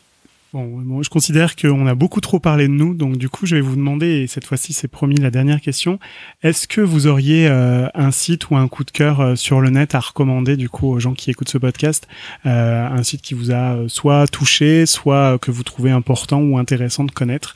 On va leur donner ce petit coup de puce via ce podcast, donc. Alors moi, mon coup de cœur, je pense que mon coup de pouce va pas beaucoup les aider vu qu'ils ont presque 2 millions d'abonnés sur YouTube. C'est une chaîne américaine qui s'appelle Super Carlin Brothers et que j'adore parce qu'ils font des théories, des secrets et je trouve que c'est extrêmement bien fait, autant sur l'univers Disney que Pixar, etc. Et euh, je vous conseille d'aller voir. Alors moi, ce sera également non francophone, euh, puisque je vais vous parler de la chaîne YouTube Defunct, Land, qui est vraiment euh, extraordinaire. tout ce qui est, qui font des petits documentaires sur sur les secrets d'Imagineering, les, projets abandonnés avec des images d'archives et qui font vraiment des recherches très très poussées jusqu'à reconstituer des interviews, etc. Euh, bref, c'est un trésor. Et sinon, euh, bon, ça ne nécessitera pas non plus un coup de pouce, mais euh, je vous conseille fortement aussi de suivre les réseaux sociaux des Walt Disney Archives si vous êtes fan aussi euh, d'histoire euh, Disney et de voir euh, des photos d'archives, des coulisses, des vieux films, des maquettes, etc. Bref, c'est vraiment euh, la page officielle Disney à suivre. Laurent? Alors moi j'en ai deux puisque tu en as dit deux, j'ai le droit d'en citer deux. Je vais en citer un qui est très ancien, euh, qui enfin très ancien, qui fête ses 10 ans cette année et que j'aime beaucoup. C'est personnagesdisney.com qui est un site euh, dont je trouve le thème très très euh, bien fait avec de chouettes dossiers qui se met pas à jour assez assez je trouve mais euh, euh, en plus ceux qui sont qui, qui le gèrent sont des gens formidables et puis un, un deuxième que j'ai euh, ré- découvert récemment suite à la réouverture euh, de l'attraction, c'est Phantom Manor Legend. Et je trouve que c'est un site qui est très avec des gens vraiment très très performants sur tout ce qui concerne notre notre manoir et surtout un très bon état d'esprit euh, des gens des vrais puristes qui font très attention qui qui ont un thème qui n'en dévie pas qui cherchent pas le buzz mais qui cherchent l'information qui font un gros travail sur l'histoire sur les détails etc donc euh, voilà je vous incite à, à aller le voir Alors moi, en coup de cœur, euh, je vous proposerais de suivre Maureen. Parce que ce que fait euh, Maureen, c'est vraiment très sympa. C'est Hello Maureen et Hello Disneyland. S'ils n'y sont pas déjà abonnés, où est-ce que nos auditeurs peuvent-ils vous retrouver sur le net s'ils ne connaissent pas vos adresses respectives? Aurore? Alors moi c'est très facile, c'est Pixie tubeuse, Pixie avec un E parce que je, ça, ça m'irrite, ça, ça provoque des réactions épidermiques, je ne supporte pas quand on écrit Pixie tubeuse sans E, mais vous pouvez me retrouver sur tous les réseaux sociaux et sur mon site pixietubeuse.com, voilà, tout simplement. radiodisneyclub.fr. Et moi, le forum Disney Central Plaza, le Facebook, le Twitter, l'Instagram et aussi Disney Plus News, pareil, sur les réseaux sociaux. Alors, vous pouvez retrouver ce podcast ainsi que tous les épisodes précédents en écoute directe sur notre site chroniquedisney.fr, mais aussi sur Osha, Apple Podcasts, Google Podcasts, Podcast Addict, Spotify et sur notre chaîne YouTube, mais aussi sur les sites et les applications dédiées à l'écoute de podcasts. N'hésitez pas à liker, partager ou commenter si vous avez des retours, des questions ou des suggestions. L'équipe se fera un plaisir d'y répondre rapidement. N'oubliez pas qu'en dehors du site, vous pouvez suivre nos publications et l'actualité de tout l'univers Disney sur Twitter, Instagram, Facebook et YouTube. Merci Aurore. Merci Guillaume, merci Kevin et merci Laurent d'avoir accepté de participer à ce podcast. J'espère que nous vous avons éclairé sur l'immense travail de celles et de ceux qui vous font partager leur passion pour l'univers Disney au quotidien. Nous vous disons à très bientôt pour un nouveau numéro de Chronique Disney, le podcast, et n'oubliez jamais que tout a commencé par une souris. Au revoir.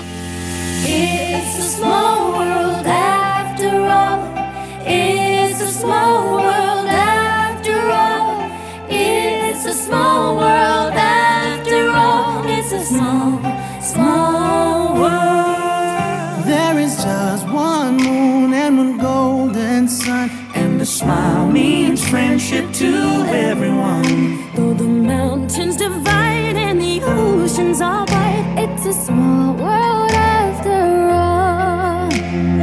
It's a small world.